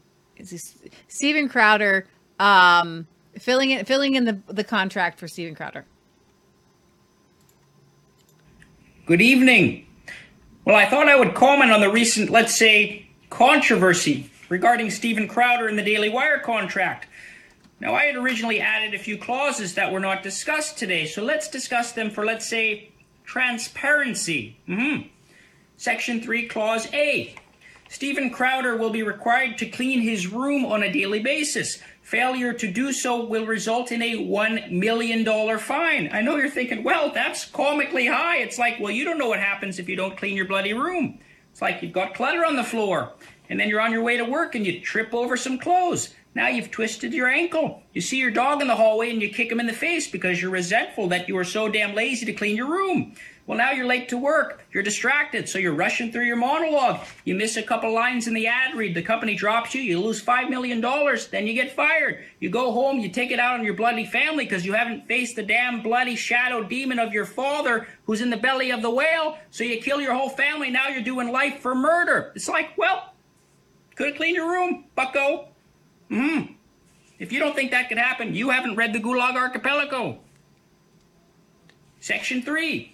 Steven Crowder will be required to eat five pounds of lobster every week to keep his place in the hierarchy. It's like, if you don't think there's a bloody hierarchy, you don't know what you're talking about, bucko. That was really funny. Tyler Fisher. Okay, scroll down. I think I've got a Babylon Bee one. All right. I'm sure many of you are aware by now that there's a viral video making the rounds accusing us, the Babylon Bee, of being in bed with big tech. The guy who made the video doesn't refer to us by name. Instead, he calls us Big Con, a backhanded reference to our towering stature in the conservative world. You might be surprised to hear this, but we're not offended by that characterization. In fact, we're proud of our dominance. It took a lot of effort, not mine, but effort nonetheless, to get to where we are today. I'm sure that by now you've also seen the response from a little media startup called The Daily Wire, who awkwardly assumed Big Con was a reference to them. I know. I thought that was cute too. Anyway, I just wanted to come on here and set the record straight. This is parody. We're not sorry for being the biggest and the best. We earned Sarcasm. our subscriber with our joke, and we're certainly not going to be goaded into a conflict with allies unless we can think of a way to monetize it. We're going to get back to work now, so please share this video. Or don't. When you're this big, who cares? That was really funny. Okay, there's one more. Scroll down. I am the editor-in-chief of the Babylon Bee. It's come to our attention that there is a kerfluffle, if you will, in conservatism with Steven Crowder and Jeremy Boring of the Daily Wire um, having some kind of disagreement. And that makes us very sad at the Babylon Bee because we're all about unity. We want everyone to get along. Um, we never cause division. And we are all about uniting people here at the Babylon Bee. We really feel like Steven Crowder and Jeremy Boring would get along if they were to just see things eye to eye and meet in person. So we want to extend an official invitation to Jeremy Boring and Steven Crowder to come to Babylon Bee Live February twenty-fourth in Fort Worth, Texas. where we will have a plastic swimming pool full of jello for them to jello wrestle in and solve their problems, duke it out like men, one-on-one in the jello pool. This is a serious offer. Please respond. We will pay your travel. It's going to be economy class. Uh, we don't, we're not a, a wealthy conservative outlet that has fifty million dollars to spend, for instance. But we can fly you economy or Greyhound or train, whatever your choice of, of uh, transportation is, to Fort Worth, Texas on February twenty-fourth. It's the war on the shore. Let's make it happen. Please respond. And if you're not going to Be Live, go to uh, Be Live, Babylon Bee Live dot com, and join us, where possibly there's a real chance that these guys respond and jello wrestle. It, it's within the realm of possibility. No guarantees. Um, Crowder would totally do that. And um, I love, I don't know the Jeremy guy, but I love the sarcasm there. That was really fun.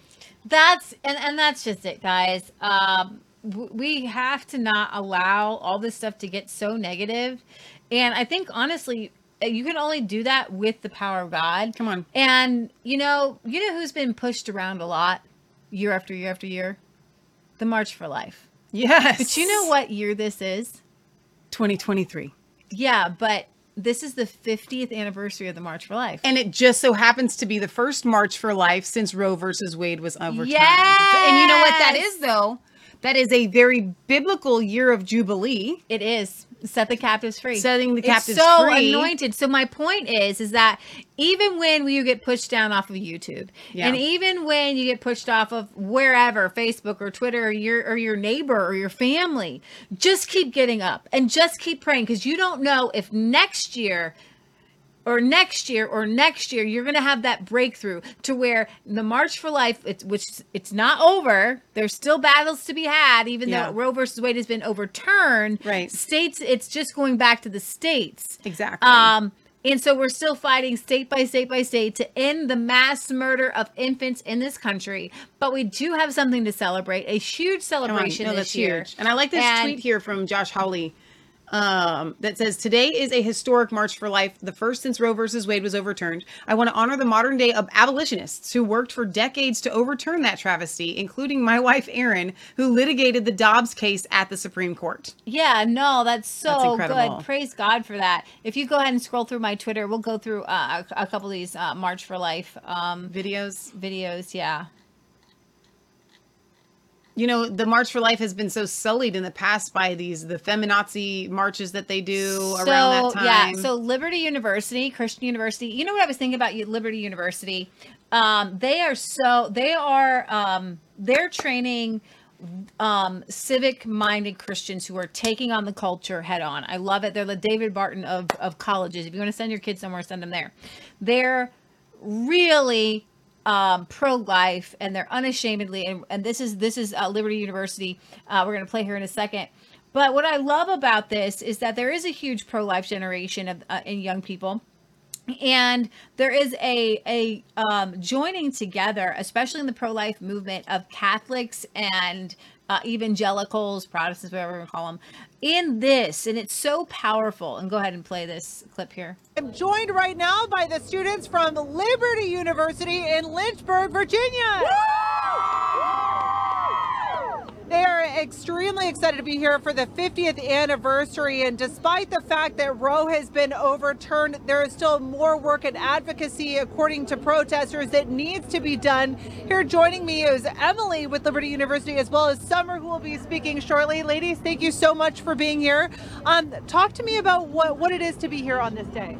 It's very special. Uh, we fought and prayed for Roe v. Wade to be turned for almost fifty years. So now fifty years from the very first March for Life, Roe v. Wade is now overturned, and it's an answer to prayer, but there's a lot of work to be done. Summer, what are you going to be saying when you address the crowd today? Yeah, I'm going to be saying, first of all, praise the Lord that Roe v. Wade is reversed. This is a day of celebration.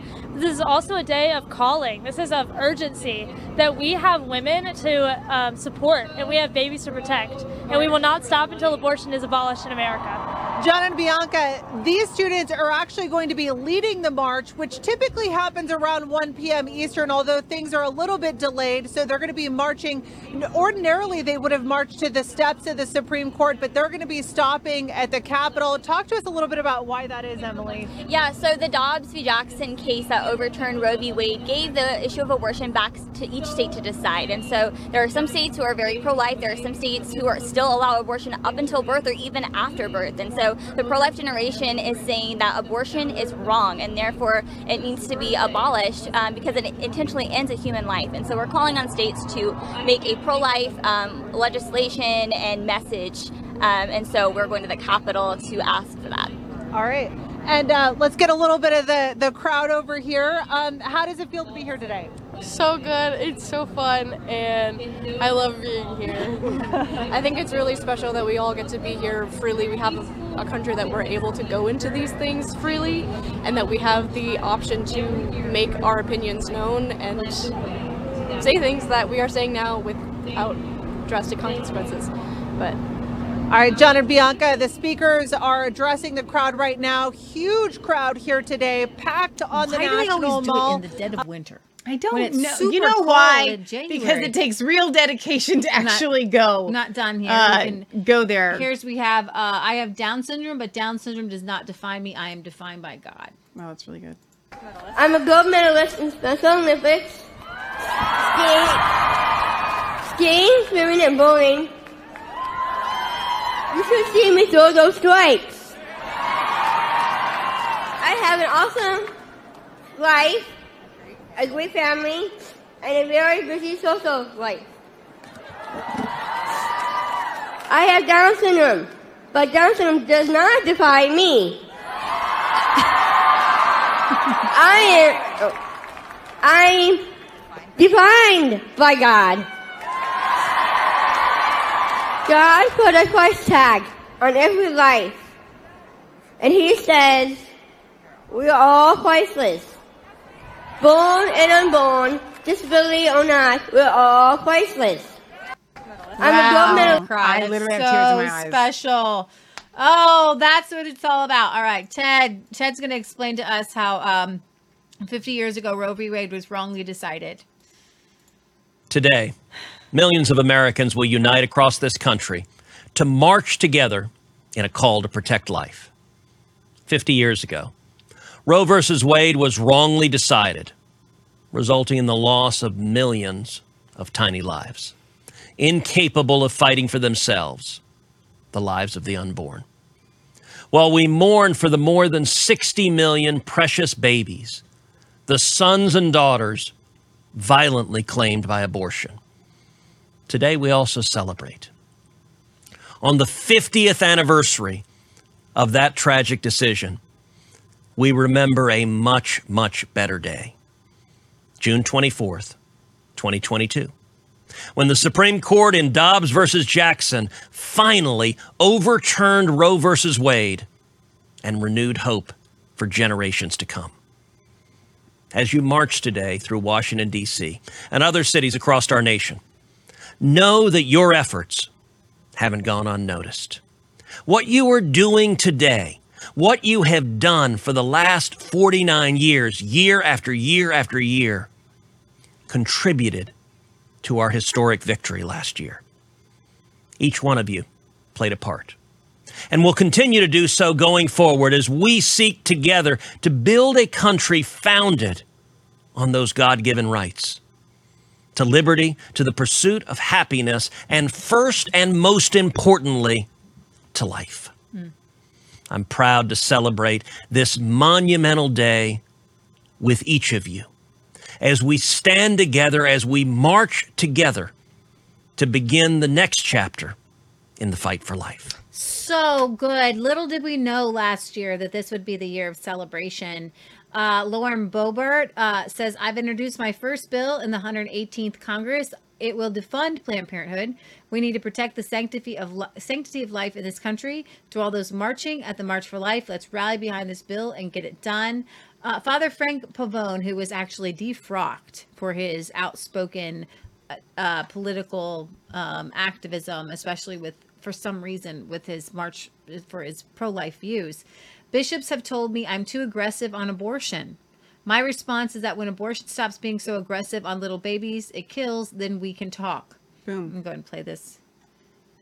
Hang on, that's loud. I think that's nervous to it. It's just... All right, so scroll down one more.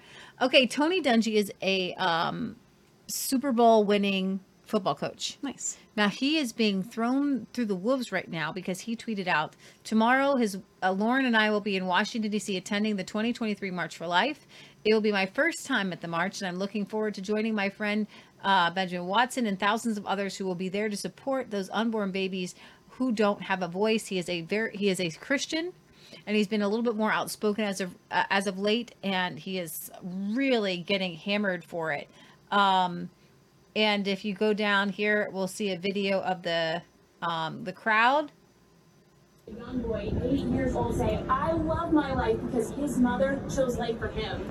All right, so life will find a way. Thank you to all you um, supporters of life out there.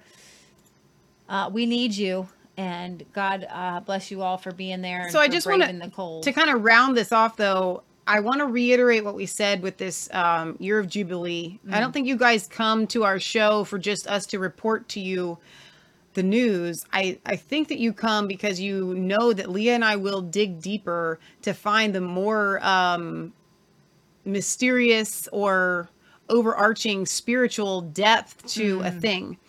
So when I think about God's perfect timing of the year of Jubilee, that forty-nine years on this fiftieth year, mm.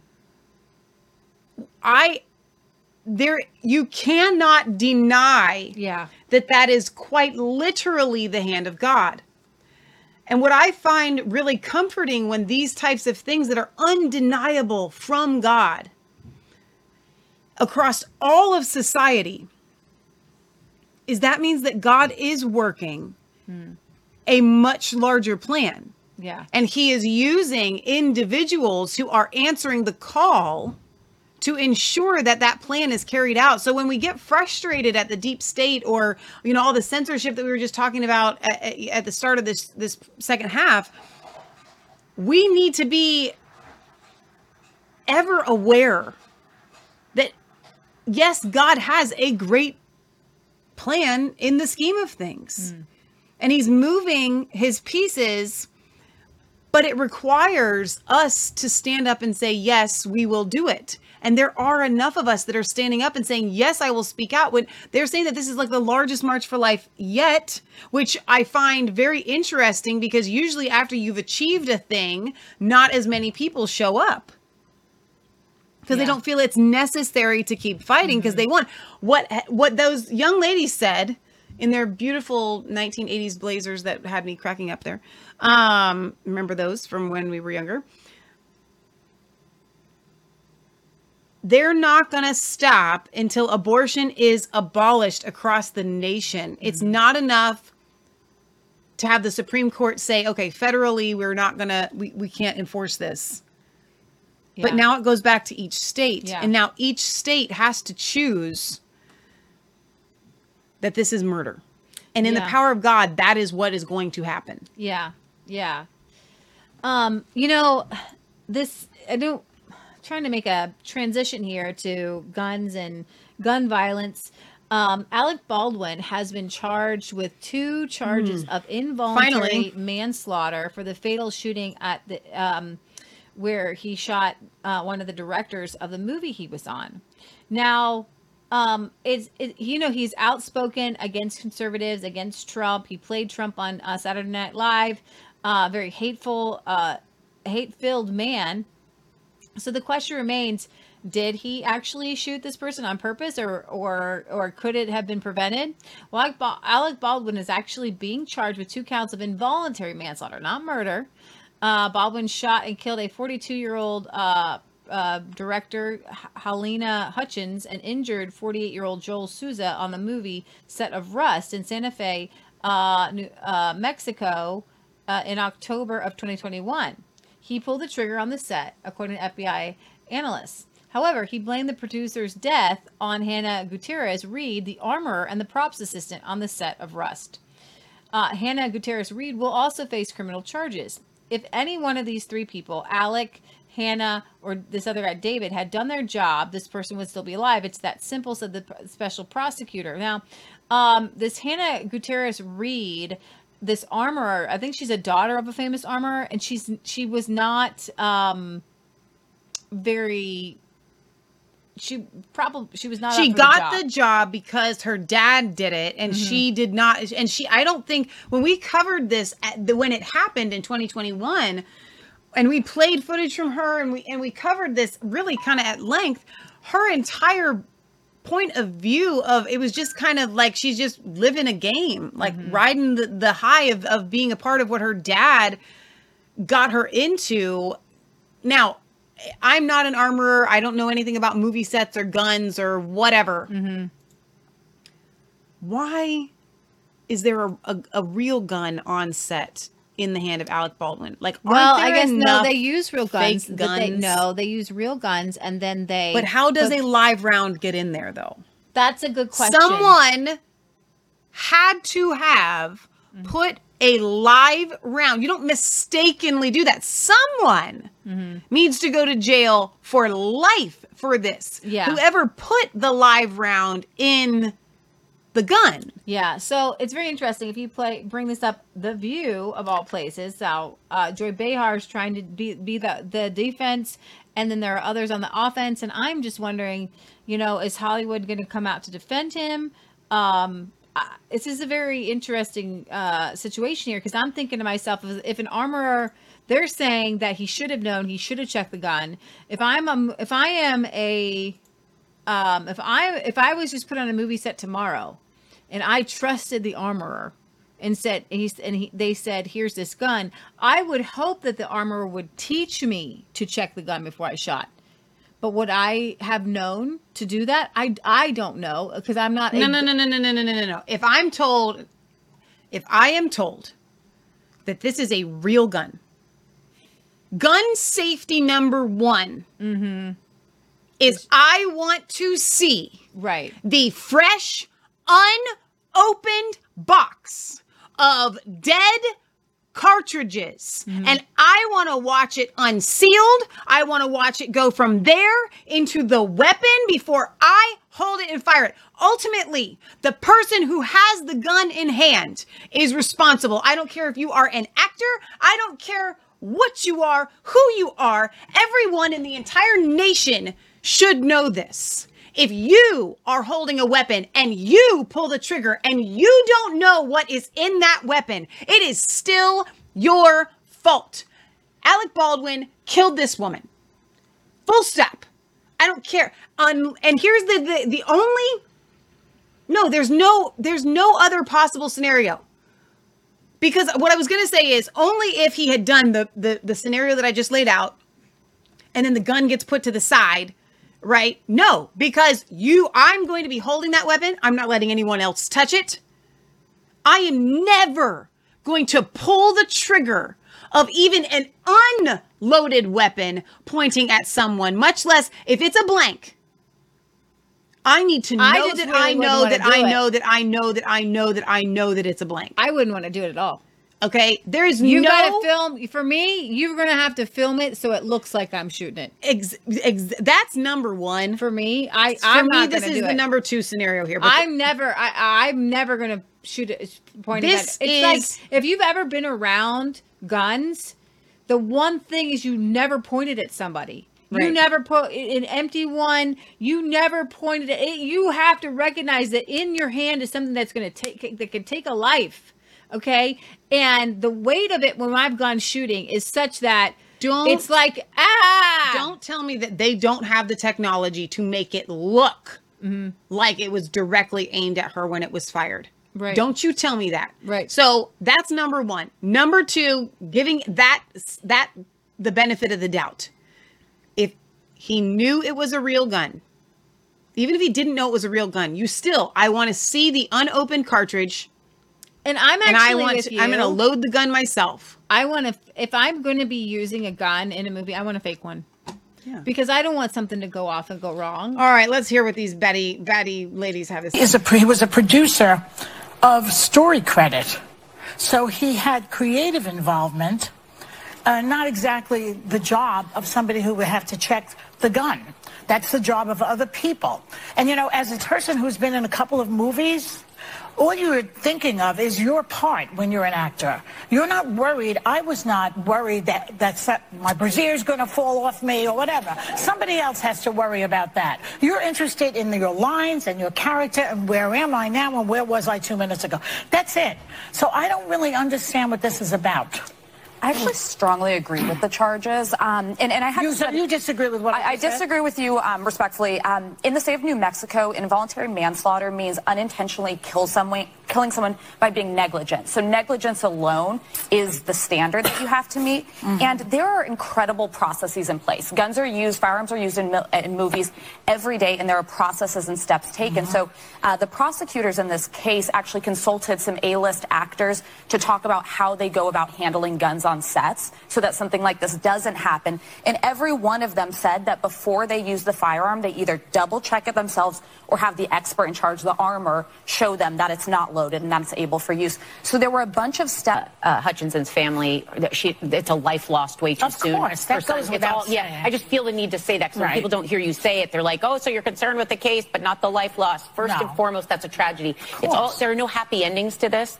And I also, my, my, my heart does go out to Alec Baldwin and his wife. I agree with everything that you're saying about the family, but does it change your opinion that the family agrees that charges should be filed? They said that they did their own independent investigation and they support the charges, support charges, and believe that they are warranted in this incident. So I think we should take into consideration exactly how the family feels. He didn't check it. He didn't do any of the things he was supposed to to make sure that he was safe or that anyone around him was safe. And then he pointed it and he pulled the trigger. He said he but didn't the pull A D, the trigger. Yeah, but the A D there's also the one that got the... Apparently most do is yeah. what, according to the D A, what she said is that they've checked with other actors and accordingly most do. I think we're going to well, see how do the they testimony. Do that? How does the actor... I think you open it up and you open it up and look to see if there's a yeah. live bullet. Not live. These women don't really know a whole lot of what they're talking about, but um, I think that when it boils down to it, we're all very suspect of Alec Baldwin from the start um, because his history isn't that great. Right.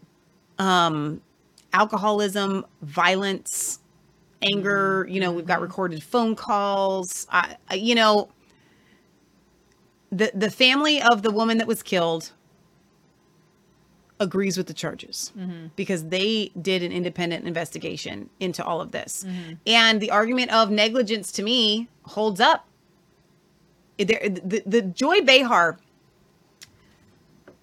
stating if you're an actor, you're not, you're not worried about comparing a, a, a gun, a, a mm-hmm. real life gun to your brassiere falling off shows yeah. what an airhead you are. Yeah, no. Um, speaking of airheads, you know, we had this F A A outage and we kind of covered it. Well, I wanted you to bring up this Tucker Carlson article uh, or this the Gateway Planet article about uh, what Tucker Carlson is saying. Why did the F A A ground all travel? Was it really just a fat finger, or actually was there something nefarious here? And was is it possible that there have actually been other countries who have had to ground all air traffic? We and for those of you that don't know, um, what day was it that Wednesday? Last that Wednesday. They literally no last. I can't remember. They they grounded all planes. Yeah. All of them. This oh. has not happened since nine eleven. Right. Okay. This does not happen. You, right. It never, ever, ever happens. And I believe with Tucker here that we are being lied to about uh, why it happened. He's thinking, could there be um, a blackmail ransom? Yeah. It's a really interesting story. So five days ago, last Wednesday, the F A A ordered a ground stop on all air travel in the U S. That meant that not a single commercial or private aircraft was allowed in the skies over this country. And that's very serious. Hard to overstate the seriousness of that, actually. The last, the only other time this country has imposed a national ground stop was after nine eleven, the terror attacks twenty-one years ago. So it's a huge deal. What happened? Why did the government ground all the planes? So people ask, but initially no one seems to know. Pete Buttigieg, who runs the transportation department, which oversees the F A A, went on T V to say he was not quite sure. And then over the next several hours, a kind of story emerged. the government system that sends messages to pilots called NOTAM had gone down. And then the emergency backup system had also gone down. Now, the F A A claimed it first noticed this on Tuesday night. When the problem could not be fixed, the government issued a ground stop the next morning. That's what Pete Buttigieg said. He described the culprit here as, quote, a damaged database file with no evidence of a cyber attack. So to repeat, said Pete Buttigieg, there was no evidence of a cyber attack. It was just your garden variety software snafu. Some contractor entered the wrong code. No big deal. That's what they said, but it was not a very convincing story if you thought about it. Shutting down all commercial air travel in this country, even for a morning, is a very serious thing to do. U S airlines haul close to three quarters of a billion people every year. Air travel is essential. It's also potentially dangerous. So for a lot of reasons, it is imperative that our system works perfectly. But one day, our system just shut down for no real reason. Is that what you're telling us? Yes, explained Pete Buttigieg with a straight face. Now, most people seem to think this was fine. We were not entirely convinced. And then the next day, last Thursday, we noticed that virtually the same thing happened in Canada. Well, that was very strange because the U S and Canada have separate aviation authorities. They're different countries, and each country uses its own software to route their planes. The systems are not linked to each other. And yet, twenty-four hours after our country's NOTAM system went down, Canada's NOTAM system went down also. According to the Canadian government, its system, quote, experienced an outage. Really? What are the odds of that? And then we remembered that on New Year's Day, two weeks ago, something similar happened in the Philippines. Its air traffic control system also went down. For a time, no aircraft were allowed in Philippine airspace. Thousands of flights over Asia had to be rerouted, which is expensive and dangerous, potentially. Now, this was also, they told us at the time, some sort of minor technical problem that we should not worry about. Calm down. Everything's fine. But is everything fine? Or is it possible that somebody is hacking into aviation systems and holding various governments around the world hostage until they pay a ransom? Well, yes, it's entirely possible. In fact, for example, in the summer of twenty twenty, U C S F Medical School paid more than a million dollars in Bitcoin, and they paid it in order to get access to their own computers, which had been frozen by hackers. They were held up for ransom. So what if the same people or similar people just did something very much like that to the F A A and then to the government in Canada and also the government of the Philippines? Now, if that were actually happening, the Biden administration would never tell us in a million years. They would lie about it like they lie about everything else. They would have Mayor Pete claim it was a software glitch from a contractor. And they would lie to us because they would not want us to know that they had been so utterly reckless and negligent and distracted by equity concerns that they had allowed some foreign hostile group to take control of our F A A. But the lie could only cover so much because there would be signs of it. Almost all ransoms like this are paid in Bitcoin. So if the U S government was buying huge amounts of Bitcoin in order to pay a ransom, Bitcoin prices would surge, of course. So the question is, has that happened? Oh, yes. It has happened. Since the nationwide ground stop last Thursday, the price of Bitcoin has shot up about twenty percent. So interesting. Is that a coincidence? Mm. We asked Pete Buttigieg to come on the show tonight to let us know. Unfortunately, he did not respond to our request, so we'll keep asking.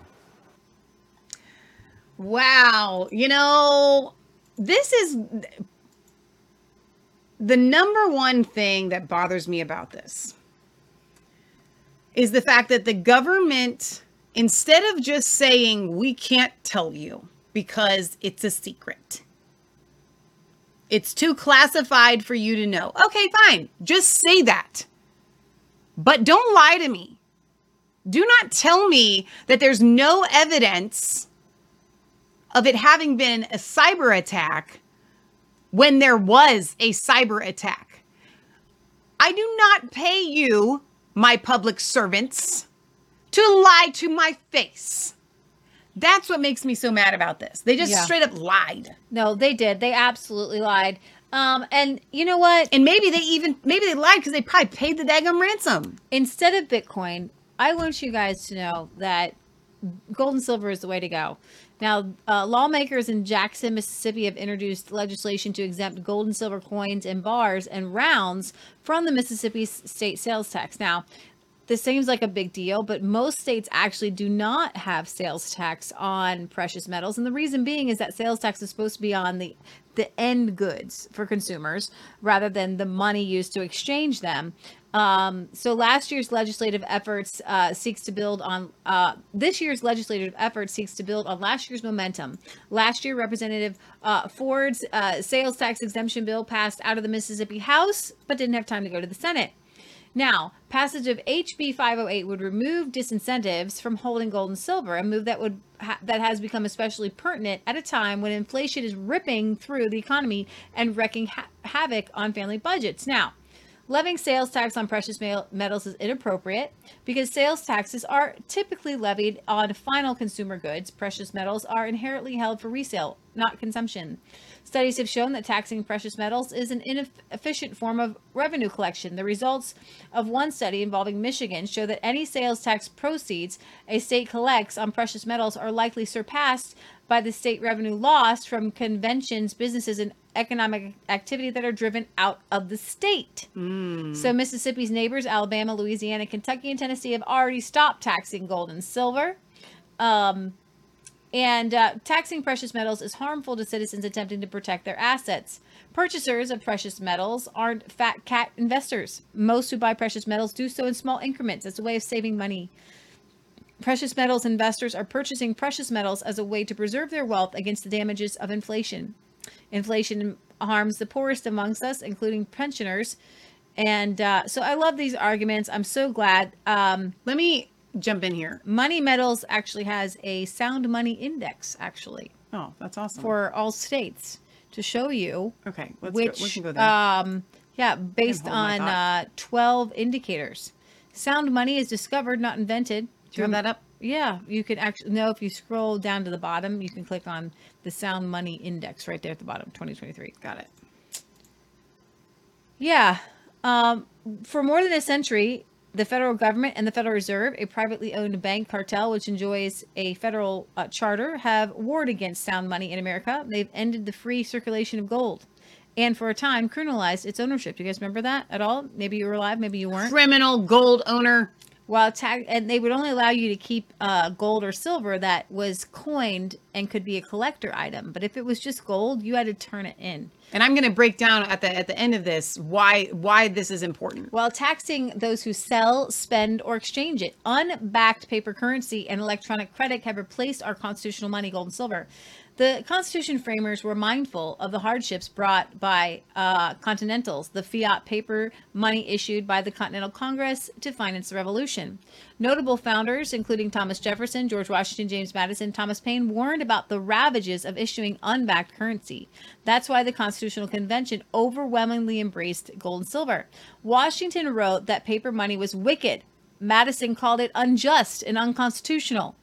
Jefferson wrote that it, paper's uh, money's abuses are inevitable, and by breaking up the measure of value, makes a lottery of all private property. While the de- okay, finish the sentence. While the debasement of the Federal Reserve note, commonly known today as the dollar, is in large part the result of inflationary policies enacted by the Federal Reserve System, its effects are pervasive. Governments can fund enormous welfare warfare states, while everyone holding the currency can only watch as their wealth is sapped away. So,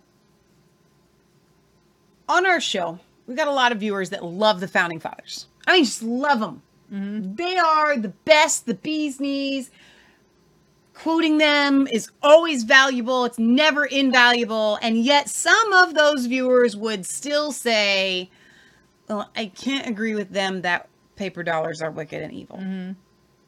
Our Founding Fathers understood the dangers of fiat currency and how inherently wicked, and I mean wicked it is, because it's unjust weights and balances. That's all. It's just straight up from the word of God, it's unjust. Now, before Leah continues on, I want to get to this this other point of why some, some that actually understand mildly about silver and gold may say, Michelle, I can understand why you wouldn't tax the sale or conversion of a, um, where did you put all the coins that were here? Didn't touch them. Well, you did. Leah rearranged everything. Um, these are actual silver coins, okay? U S Mint uh, silver coins. One of our viewers sent this to us. So you've got... This is actual currency because it's been minted by the U S government. So, but Michelle, that's an... Ex- I can see that that's an exchange of one U S minted item to another U S minted item. So, but a silver round is not minted by the U S government, thus it is not money, or a bar of silver or a bar of gold is not minted. So therefore it's not actually money. It's just a hunk of gold. Mm. It's a hunk of silver. Yeah. This is what I would say to you. You don't understand. Gold and silver are money. They always have been money. They always will be money. You cannot tax a currency exchange. Regardless of whether any gold or silver has ever been minted, any of these states that are taxing these gold, this, this gold and silver are stealing from the people of their state. This is government thievery.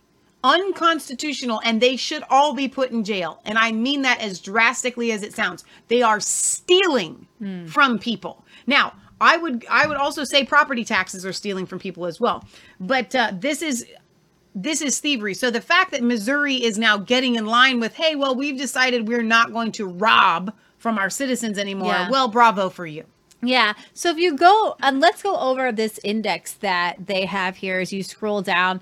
Um, do you want to bring up the article here? I have it up. Yeah. All right. So there's a twenty twenty-three Sound Money Index. It looks like, um, so what they gave each state points based on uh, how that they deal with gold and silver. I, it looks like um, New Mexico, California are the worst. And it looks like and Kentucky, te- Texas, South Dakota, Wyoming, Utah are the best. Uh, let's go over some of their... Ohio's not that great. No. All right. So their methodology. So there's sales tax um, on gold and silver. But I want to go down to some of these things.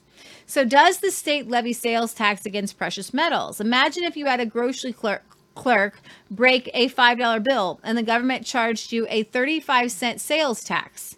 That's silly, right? After all, you are only exchanging one form of money for another. Yeah. But try walking into a local precious metals dealer in most almost two dozen states and exchanging twenty Federal Reserve notes for an ounce of silver. If you make that kind of exchange, you will get hammered with a sales tax. That's the price you pay for picking up a piece of true money mentioned in the Constitution. It's not difficult to see how levying sales tax against mon- monetary metals negatively affects those who aim to protect themselves from inflation. Now, does the state levy income taxation against gold and silver coins? So the Federal Reserve's inflationary policies erode away the purchasing power of those Federal Reserve notes, decreasing the value of each individual note in your wallet as time goes on. Yet taxpayers are not entitled to deduct the staggering capital losses that occur when holding the depreciating currency. So why should they be forced to pay income taxes on nominal gains when holding monetary metals? That's a really good question.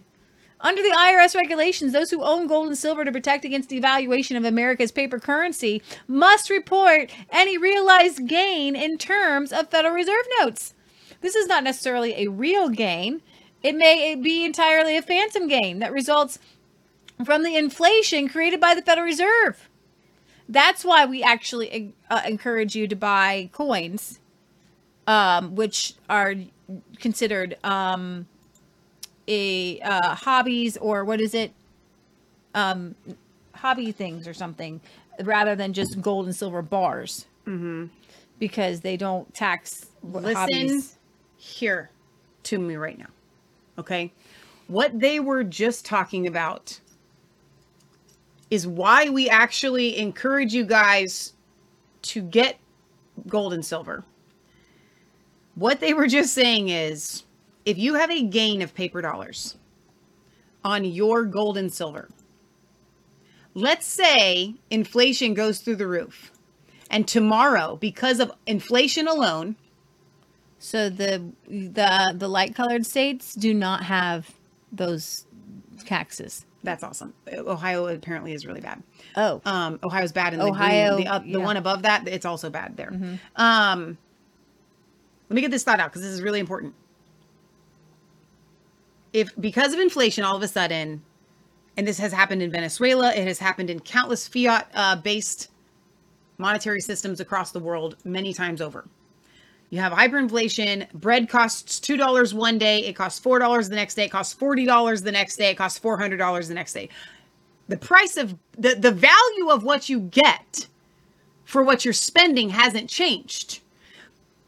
In that scenario, let's say a, a, an ounce of silver that today costs you, you know, with your spot price, thirty-seven dollars, let's say. Tomorrow, because of, let's say we go into a hyper hyperinflationary event, it, it costs you four hundred dollars because every, because the, the loaf of bread is going to cost you, you know, extra or whatever. They will tax you because you gained an extra amount of money, right? But you haven't actually gained any more value. And that is what is so wrong with the fiat system, because for those of you that don't know or don't understand the gold and silver, it is literally impossible to go into inflation with gold and silver. You cannot go into hyperinflation. Now, guess what though? You can go into hyperinflation with gold-backed things, which is why we are against gold-backed dollars. The dollar in and of itself is the gateway to the evil that we're talking about. And if we're ever going to get our nation back on track, we have to abolish the fiat dollar and even gold-backed dollars, because guess what? If you have a gold-backed dollar, then you don't need, or let me rephrase this. If you have a gold-backed dollar, your argument for it doesn't hold water, because the argument that we need the dollar bill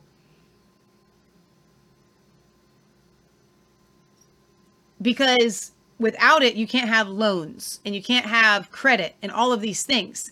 Well, that's true. But if it was gold backed, it should in theory still be impossible to, to have all this, because you can't pull money out of the sky. You can only pull it out of the ground. Did you hear me? You cannot pull money out of the sky. You can't get money from a tree. You cannot get money by putting zeros on a computer. The only place you can get money is out of the ground. You have to physically do that. So I cannot print zeros in dollar bills or in the computer to loan you money that literally does not exist. That's you. If any of you out there have a mortgage, you have borrowed money that does not exist mm. at all. Anywhere. It it does. There is no stack of dollar bills that meets the money that you have borrowed. They invented it by putting zeros on a computer. Okay. So if we go back to actual gold and silver, literal money, like I just showed you, then you don't have that. You don't have this industrial boom, because it's only being done by fake money, which is robbing from everybody else's real money, right? Or it was at the time that this all started to happen. Now you're just robbing from their fake money. Okay. I hope I'm making some sense here. And the reason why it sounds so confusing is because it is so absolutely and unequivocally absurd, the fiat currency system, because we are living in modern monetary theory and we don't even realize it. Mm-hmm. And what is modern monetary theory? It says that no one has to work because we can just give everybody a four thousand dollars stipend every single month to live off of. No one has to work because you can literally just put the money in their account. Yeah. So I like this idea. Uh, no state has done this. Uh, does the state provide strong enforcement of the gold and silver clause contracts? Assuming you had the money, would you loan ten thousand dollars to be to be, be to be paid back over thirty years plus three percent interest? But what if inflation went to seven percent or fifteen percent or higher? You're not going to make any money. But what if there was a gold clause in your contract, uh, gold or silver? And I kind of like this idea So that would, um, where the contract could only be satisfied by gold and silver. That means if a contract calls for the repayment in gold and silver, not dollars, and that would, uh, a guarantee of specific performance is crucial to the reliability of the gold clause contracts. Gold clause contracts are already legal and generally enforceable, but states can and should encourage their use by enacting legislation that requires state courts to provide ironclad enforcement. So I like this idea. You're going to have to, if I'm going to lend you ten thousand dollars, you're going to be paying me back in gold and silver through the life of that contract. Let me tell you, you, the homeowner, you, the person in credit card debt, you, the person who owes on uh, your car, right? Have, have a car loan. You don't like this clause. You know why you don't like this clause? Because if we go into hyperinflation and you have to all of a sudden get a raise, you're making, let's say you make fifty thousand dollars a year. We go into hyperinflation and all of a sudden you now make four hundred thousand dollars a year. Your purchase power hasn't changed. You can only buy what you were buying with fifty thousand dollars a year, but your check says forty thousand dollars because it has to meet the price of inflation. We are actually headed there right now. But you owe the bank, let's say you got one hundred fifty thousand dollars left on your loan. Well, now you're bringing in four hundred thousand dollars and you can pay that to the bank, but the bank can't then turn and use that money. It doesn't have any more value. Same thing with a credit card. You owe ten thousand dollars on your credit card. Okay. And then, well, I'm making four hundred thousand dollars now. I only, I was making fifty thousand dollars. That was one fifth of a yearly income for me that I owed. Well, now what is, what is ten thousand dollars or four hundred thousand dollars, right? So this is the way that it should be. But what we're living in right now is what I just described to you. So should we go in, and this is, and I hate to tell that to you because I, it, because we are going to go into hyperinflation. We're already in inflation. At some point we will go into hyperinflation. And at some point your wage will have to meet that. Okay. And so I don't want to encourage people to rack up a bunch of credit card debt or go buy a house or go buy gold and silver on credit mm-hmm. card debt. Do not do that. Mm-hmm. It's unethical. It's wrong. God, let me tell you something. God is never going to tell you to do that. But the fact remains that when we go into hyperinflation, a lot of people are very worried that they won't be able to pay off their house, that the, that the, that the banks will come and foreclose. Unless they have written some sort of clause like this in your loan, which they have not, you will pay off your house with your new inflation-raised income.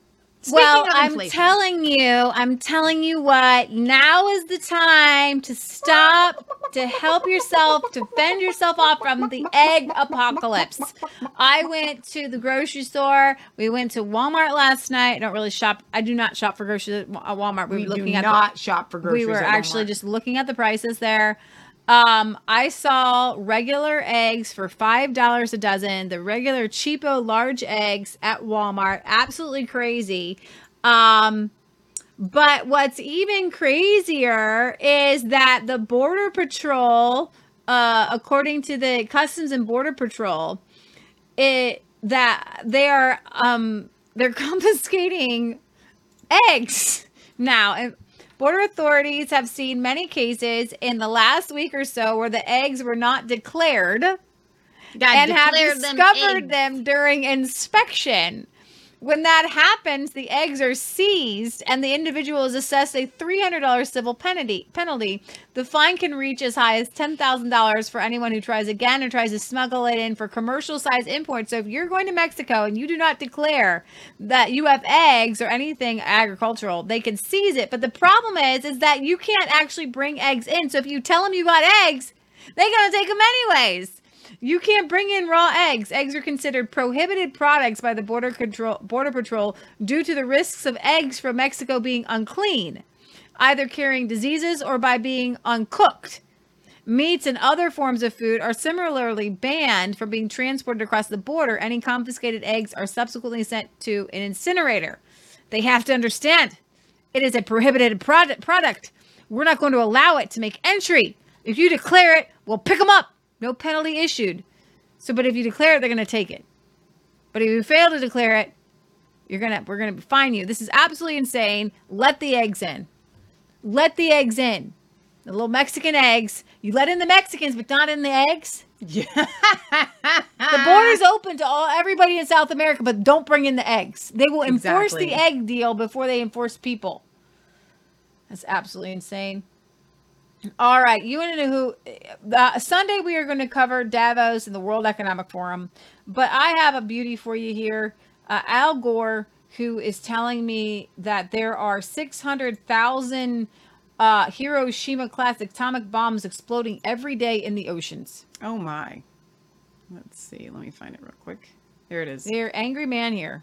Oh, man. Uh, just to let you know, angry. This is not true. So he's angry over nothing. So he could bring his blood pressure down. Yeah, I know. You might give yourself a heart attack. I mean, we we've remember he happened. Said the oceans were rising, but then his buddy Obama, right? He's got oceanfront properties. six hundred thousand Hiroshima-class atomic bombs exploding every single day on the earth. That's what's boiling the oceans, creating these atmospheric rivers and the rain bombs and sucking the moisture out of the land and creating the droughts and melting the ice and raising the sea level and causing these waves of climate refugees predicted to reach one billion in this century. Mm. Look at the xenophobia and political authoritarian trends that have come from just a few million refugees. What about a billion? We would lose our capacity for self-governance on this world. We have to act. Six. So someone should tell him that nowhere, anywhere on the planet Earth, are oceans two hundred twelve degrees. They're boiling. But he They're makes. Boiling. But he makes two million dollars a year on this this scam that he's created. Mm-hmm. Um, I do want to play. There's a video here now. Oh, and speaking of the climate thing, are we yeah. still on the climate thing? Or are yeah. we done? We're done with the climate thing. Tune in on Sunday. Sunday. Greta. And yeah. her uh, staged arrest. That's going to be good. Yeah, we're going to cover Megan, or not Megan, we'll probably cover Megan, uh, Greta and the staged arrest and the climate nonsense. I want to play this video because um, uh, liber- the Libertarian Party is like very anti-cop. Right. But there are a lot of is- a lot of issues with bad cops. And we show a-, a lot of videos where we analyze them and we're like, if you had just done A, B, C, or D, you would have been fine. Mm-hmm. But this guy literally was laughing at the ridiculousness of the situation, and he ends up arrested. And if you smile too much, you can go to jail. That was pretty stupid, wasn't it? That's uh, flashing your lights at everybody to let them know that law enforcement was sitting there running radar. Is that what they did? Is that a crime? Yeah. It is? I didn't know yeah. that. Pause you it before you go further. Actually, that's not a crime. That's not a crime. It's in the, it was it's like there's some articles that people posted um, later on in the comments, just so you know that actually it's a form of free speech that you can flash your lights. Yeah. But I don't suggest you do it around a cop who doesn't know the truth. Registration proof. Why would you do that? Flashing your high beams at people to... In the daytime? Yeah. I didn't know that was a crime. It is legal to have flashing lights on your vehicle, uh, not being an emergency vehicle. Huh? I said I'll see. Okay. And I could take you to jail today for your unsigned registration card, but I just wrote you a citation for that. That's actually up to six months in jail. You think it's funny, sir? You take the tickets, sir. I know, but do you think this I'll is funny? This. I, I'm allowed to laugh. I could laugh all I want. Go ahead and step out here. I didn't do anything. Sir, I'm asking you to step out the... Am I being detained? Yes, sir, you are. Step out of the vehicle. Are you serious? Place your hands behind your back for me. Are you serious? Yes, sir. Place your hands behind your back for me. Oh, man, you're serious, brother. I'm not your brother. You're not. Yeah, I'll never, be, back? I'll never be your brother. Wow. The world's turned upside down. Oh my goodness. You this... know what's fu- you know what I find this so terrifying? Because our friend the Kansas Cowboy, we were pulled over in Plymouth, coming home from Plymouth, Massachusetts, mm-hmm. many years ago, and we had a taillight out. But we didn't. Oh, that I thought we did though. He We've said that we issues. did. I took it to Well, maybe it was out for a minute because then we had this ticket and we had to go show, we had to go pay it. And when I went to go pay it and turn the lights on, they worked just fine. Okay. Well, so we didn't get out and check it, by the way. Th- you're getting incredulous. I, I believe that the cop was in good faith when he pulled us over. There was something, and, and we've had issues with that taillight since, so it probably was out. Calm down. Now you just watch the cop video and you're angry. So Kansas has has always been known his entire life for the fact that he always wears a smile on his face. He just doesn't. He has. He just doesn't take it off. He's always got a smile on his face. So, and like, like not just a like a like a resting smile, but like a real genuine smile. Right? He's always got a smile on his face. So the cop asks him, "Why are you smiling?" And um, I think, if memory serves me, this has been quite a while. I think he answered, "You know, well, we were just taking this amazing God trip, and you know, because that's Kansas." That, you know, God moved and, and we went and looked at the, you know, the forefathers monument, and I'm just so happy and praising God because that's, that's Kansas. That's, that's how he acts. Right. Um, if you call and you, you get his voicemail on his cell phone, it says, I'm in a moment of reflection, pondering, um, God's goodness and, you know, whatever. So this is Kansas. So this is why I find this so terrifying, because if Kansas had met with this cop when we were pulled over for that taillight, it could have been the same scenario. Yeah. Yeah, no, it absolutely So, could so never laugh at a cop. Never I, smile at a crocodile. I know. You're actually, I think you're supposed to cry. Yes. Like, I think that that's where you're supposed to. This is absolutely ridiculous. But this poor guy, he actually went, he, he, um, he, it says, I have this article up here, poor guy. Corporal Ellison is the the police officer shamelessly gave this shamefully gave this man a ticket for two alleged violations, at least on paper, which were allegedly having an unsigned registration card, which is total garbage, as well as an alleged special restrictions on lamps, which was a frivolous charge meant to fabricate the non-existent crime of warning fellow Americans about governor, government waste, laziness, and tyranny. You're really not going to believe this, but William went to court in uh, West Virginia. He represented himself. He was being prosecuted by a prosecuting attorney from that county. Um, he, the judge dismissed the bogus charge of having an unsigned registration card. And this is the scary part, where a cop comes up and says, you could go to six months in jail for this. And it's actually a bogus charge. Wow. There's no such thing as having an unsigned registration card. Because immediately I'm thinking, did I, did I sign my registration card? Like, like, what do you mean? Okay, that, that's bogus. It's totally bogus. Um, and then they had some sort, they convicted him on special restrictions on lamps. Looking at the statute, which is clearly not meant to apply to this situation, it makes an explicit exception, citing a different statute that allows for flashing lights for the purpose of warning the operators of the presence of a, vic- of a traffic hazard. Um, and so uh, this is also crazy, and I'm sorry for this guy. He obviously...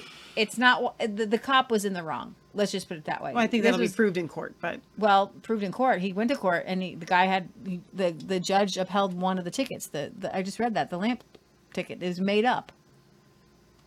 Can he appeal it? I don't think he did.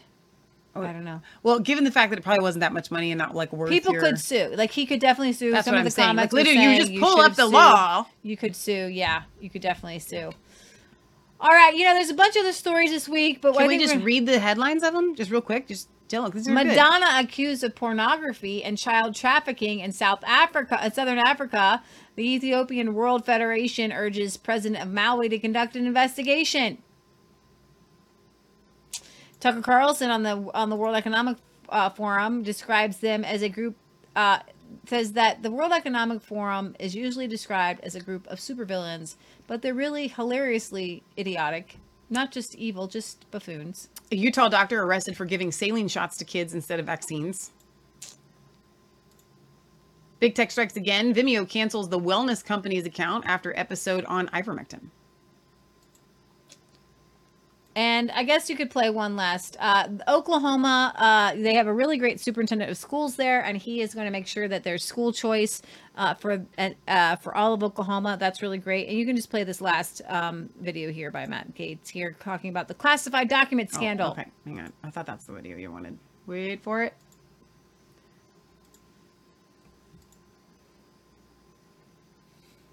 Come on. Here it comes. Saga is part of an inside hit job meant to hobble Biden and basically end his twenty twenty-four aspirations before his campaign even started. Now, here to explain why is Florida Congressman Matt Gaetz. Congressman, now Fox is reporting that any decision from Biden is not going to come until after he delivers the State of the Union. So what do you ultimately expect that decision to be now? Well, things in Washington aren't always what they seem. Consider this. It was Joe Biden's Democrat personal lawyer that was rummaging around his stuff looking for what? Evidence of a crime that his septuagenarian client committed nine years ago. And then he alerts the Democrat staff at the White House that does the absolute worst thing you could possibly do. They sat on the information. They should have diffused the Trump matter and then inoculated themselves in the process. Then the moment this is leaked to C B S, you have the Democrat Biden Department of Justice appoint a special counsel. And now the big tell is that even Joe Biden's strongest allies in the Congress, like Senator Coons, are saying that they approve of the appointment of a special counsel to criminally investigate the president. Maybe the deep state and a lot of these Democrats have figured out that they'd rather roll with Gavin Newsom than Joe Biden. The Republicans might not even have to help the Democrats take out their trash. Well, Congressman, before President Biden answered the question on the classified docs today, he snapped. Watch. You know, the only I, I will answer the question, but here's the deal. You know, what quite frankly bugs me is that we have a serious problem here we're talking about. We're talking about what's going on, and the American people don't quite understand why you don't ask me questions about that. Now, Congressman, first of all, Gavin Newsom is ominously standing right behind him, which is kind of eerie. But, you know, he seems to be cracking up in front of our eyes, President Biden. He's glued to his briefing paper. He he seems kind of out of it after he gives a few remarks. He still seems kind of lost on stage. Joe Biden's mad, and he should be. His own Department of Justice is now criminally investigating him. His own staff put him in a terrible position by sitting on this information. And his own lawyer was searching around for the evidence of a paperwork crime from almost a decade ago. So I get why Joe Biden's mad. And you could see Gavin Newsom's thought bubble in the background. He's actually measuring the drapes inside the Oval Office right now. But remember, just because the permanent bureaucratic state picked Joe Biden over Donald Trump in twenty twenty, it doesn't necessarily mean that they're going to pick Joe Biden going forward in twenty twenty-four. They may realize he is addled and breaking apart, and they care about power for the left. Don't forget that. It's not about Joe Biden. It's about maintaining power for the political left, and they may think that he's a bad bet going forward. Now, this moment, um, Congressman, from C N N lends credence to your theory. Okay, Watch. You can pause right. that. We, we played that um, on our earlier Brighteon show. So are they trying to take Biden out? Well, he's going out. So they got to have a reason for him to go out, I guess. You know, I, I and know. Part of me wonders if um, they're not trying to get him out before his term is up, uh, even before a, a, a twenty twenty-four um, uh, election there, mm-hmm. because it's going to be a lot easier. Like, let's say this is uh, this is hypothetical. So, so Kamala, they get rid of Biden while he's still president. Kamala Harris becomes president, um, and then they they have to sup- uh, appoint a, a vice president, which we learned uh, happened with Gerald Ford. Mm-hmm. This has happened before, okay, with uh, Richard Nixon and his vice president having to resign. So it, they've done it before. Can they do it again? Because if they get Kamala in as president and they get someone else to be appointed as um, vice president, then I don't think that Kamala is uh, – people are saying, is is is Kamala the one that's going to run in, in twenty for twenty twenty-four? I don't think so. I don't think that she – I think they know that that's just that, – that can't happen. So I think that th- there's a possibility that that could play out, that they could try to do that one more time. But this is what I would say. Short of a move of, move of God, things are going to get hairy and dicey, and that's what it boils down to. It boils yeah. down to we need to – be changing things in the power of God, because even if they pick the worst possible candidate, even if they went with Joe Biden again, they would find the votes. Yeah. All right. Well, you're going to confine yourself at resistance chicks dot com, signing up for the old school survival boot camp giveaway. So here we are at resistance chicks dot com. This is the greatest website on the internet. So click on this banner upper in the upper right-hand corner that says old school survival boot camp giveaway. Click here. In May, on the twelfth through the fourteenth, we're going to be in Hillsboro, Ohio, or not Hillsboro, Hocking Hills. Hocking Hills, Ohio is literally the vacation destination of our entire state. We don't have anything else, okay? Um, we really, we really don't. Um, we've got some Great Lakes in, but that, this is it. Like everyone goes to Hocking Hills. It, it's the cabins sell out every year. People come from everywhere to hike. It's just absolutely beautiful. But we are going to be part of the old school survival boot camp that is going to equip you for survivalism, prepping, homesteading. We're going to give you some history lessons, bushcrafting, ham radio, like you name it. If you want to learn how to shoot a bow and arrow, come. If you want to learn how to make sauerkraut, come. If you want to learn how to make soap, come. Leah will teach you that. If you want to learn about constitutional money, gold and silver, Leah and I will teach you that. If you want to learn about, I'm sure, bread making and butchering, how do you butcher a chicken? How do you butcher a cow? How do you butcher a pig? Kids will have, uh, they'll have foraging classes. They're going to have self-defense classes with Judy Phelps. Um, it's, it's phenomenal, phenomenal lineup here uh, this year with, I think, one hundred and how many classes? one hundred thirty-eight classes. Wow. Okay, this is, it's a three-day boot camp that is more like a family camp. We yeah. will be camping out with our friends, uh, John and Stacey Barnes and the Lindell family, their kids and grandkids. We are really excited about this. Come and bring your tent, bring your R V. But if you want to win a pass, go to resistance chicks dot com, scroll down here, watch the video, um, fill out this form, and you will be entered into the drawing to win a three-day pass. Also, though, if you go to the Old School Survival Bootcamp Facebook page, let's see, I know I've got that here, right here. I've got everything that you need is, is right here. It's clickable on the links. Go here, send them a message, tell them that Resistance Chicks sent you, and you will be entered into a family pass. A drawing for a family. A drawing pass. for a family pass for the three-day weekend, and you will get ten dollars off per ticket. Right. Um, so you have to send them a message, tell them Resistance Chicks sent you, like their page. We did a video that they've shared here, um, explaining all of this while we were at friends of ours with their maple syrup taps there, so you can go there and watch that. But um, this is a really exciting thing that we're going to be doing. We've got on the books already. So we have had people that came from Oregon last year, from all over the place, come and get entered to win a ticket. And guess what? The tickets are so cheap.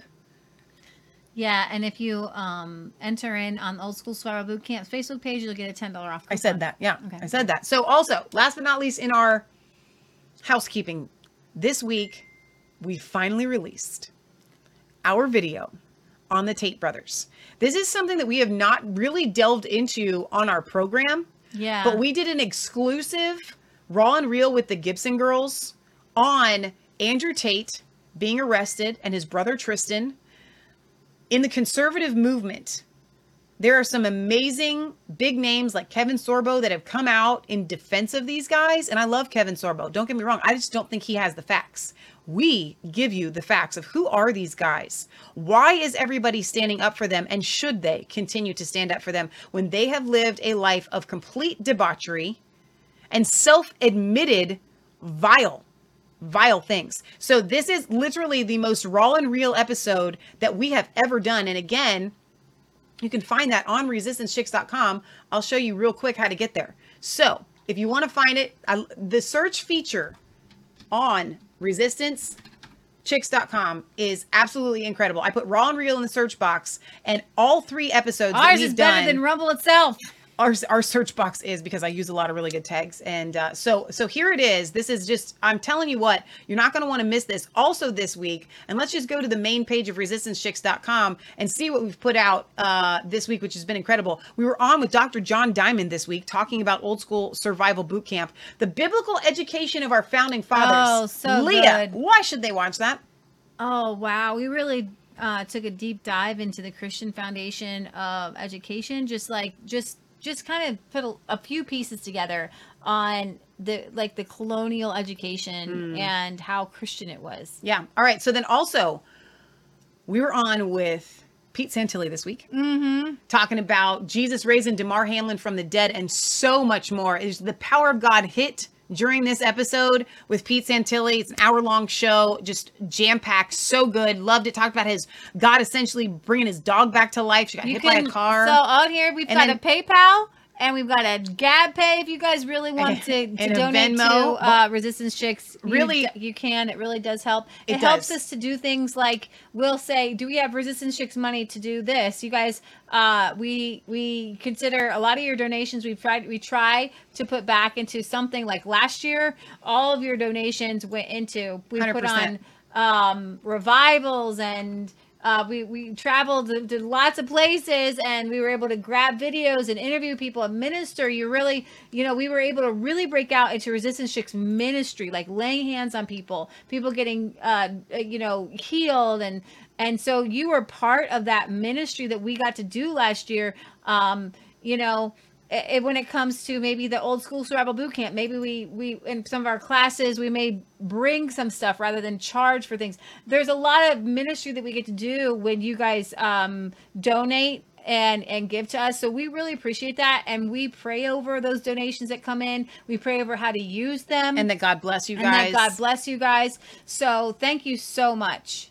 Also on resistance chicks dot com, under the category of Patriot Gallery, all of Patriot Gallery's blogs are listed right here. And Patriot Gallery has been knocking them out of the park lately. So she's got part one and part two. The day of the, the miracles started in December seventeenth. She's catching up on the ones that God gave her. The trifecta, December twenty-fourth, twenty-fifth, twenty twenty-two, Christmas Eve.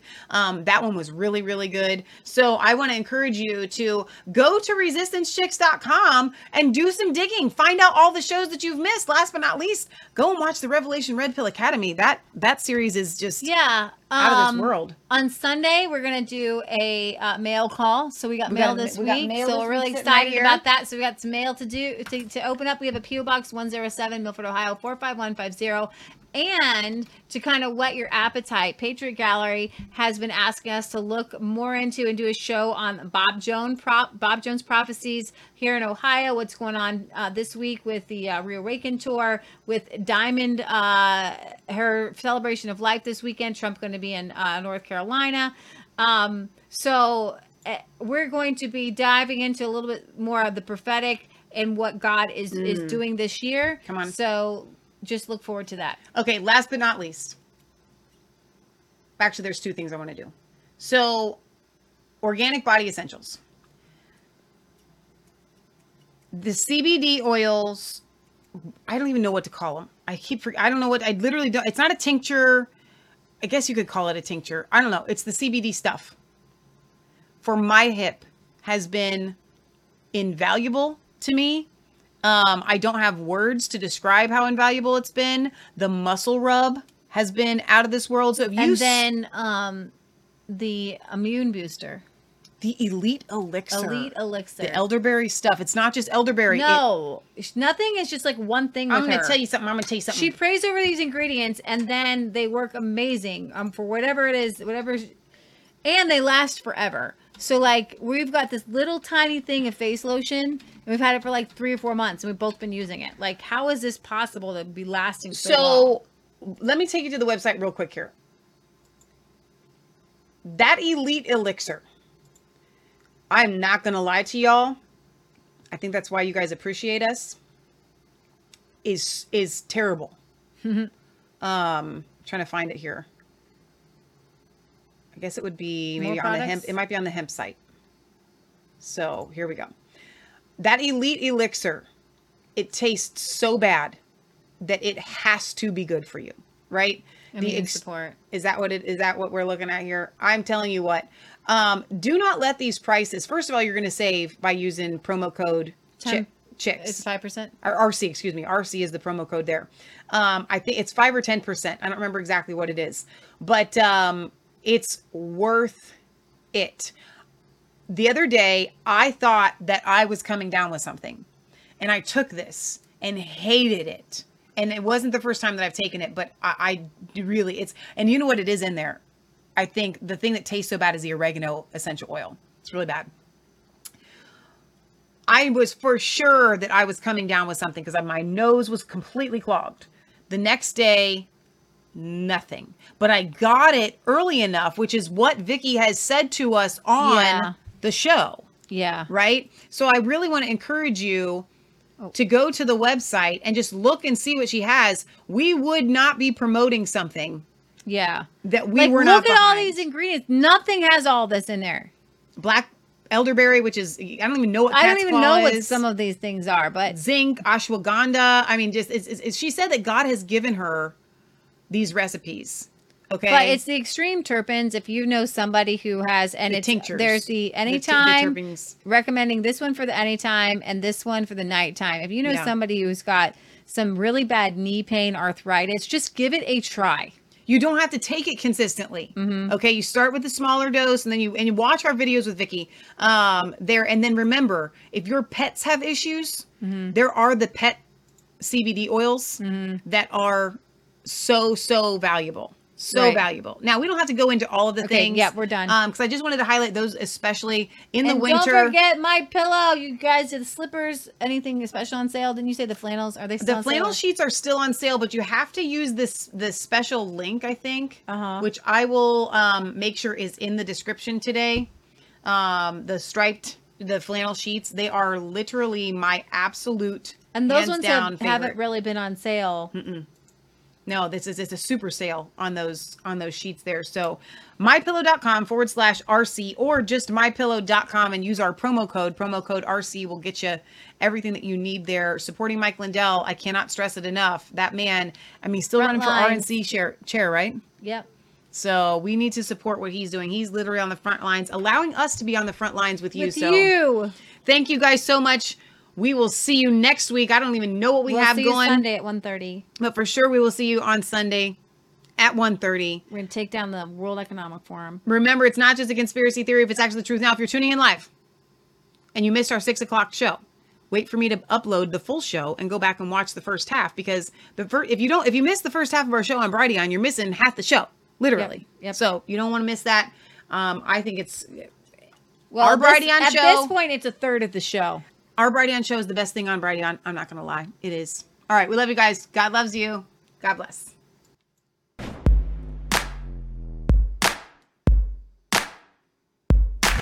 I was cold, all alone. No place for home. Every day, so afraid. But you called my name. Turned my eyes to the lies. No truth inside. So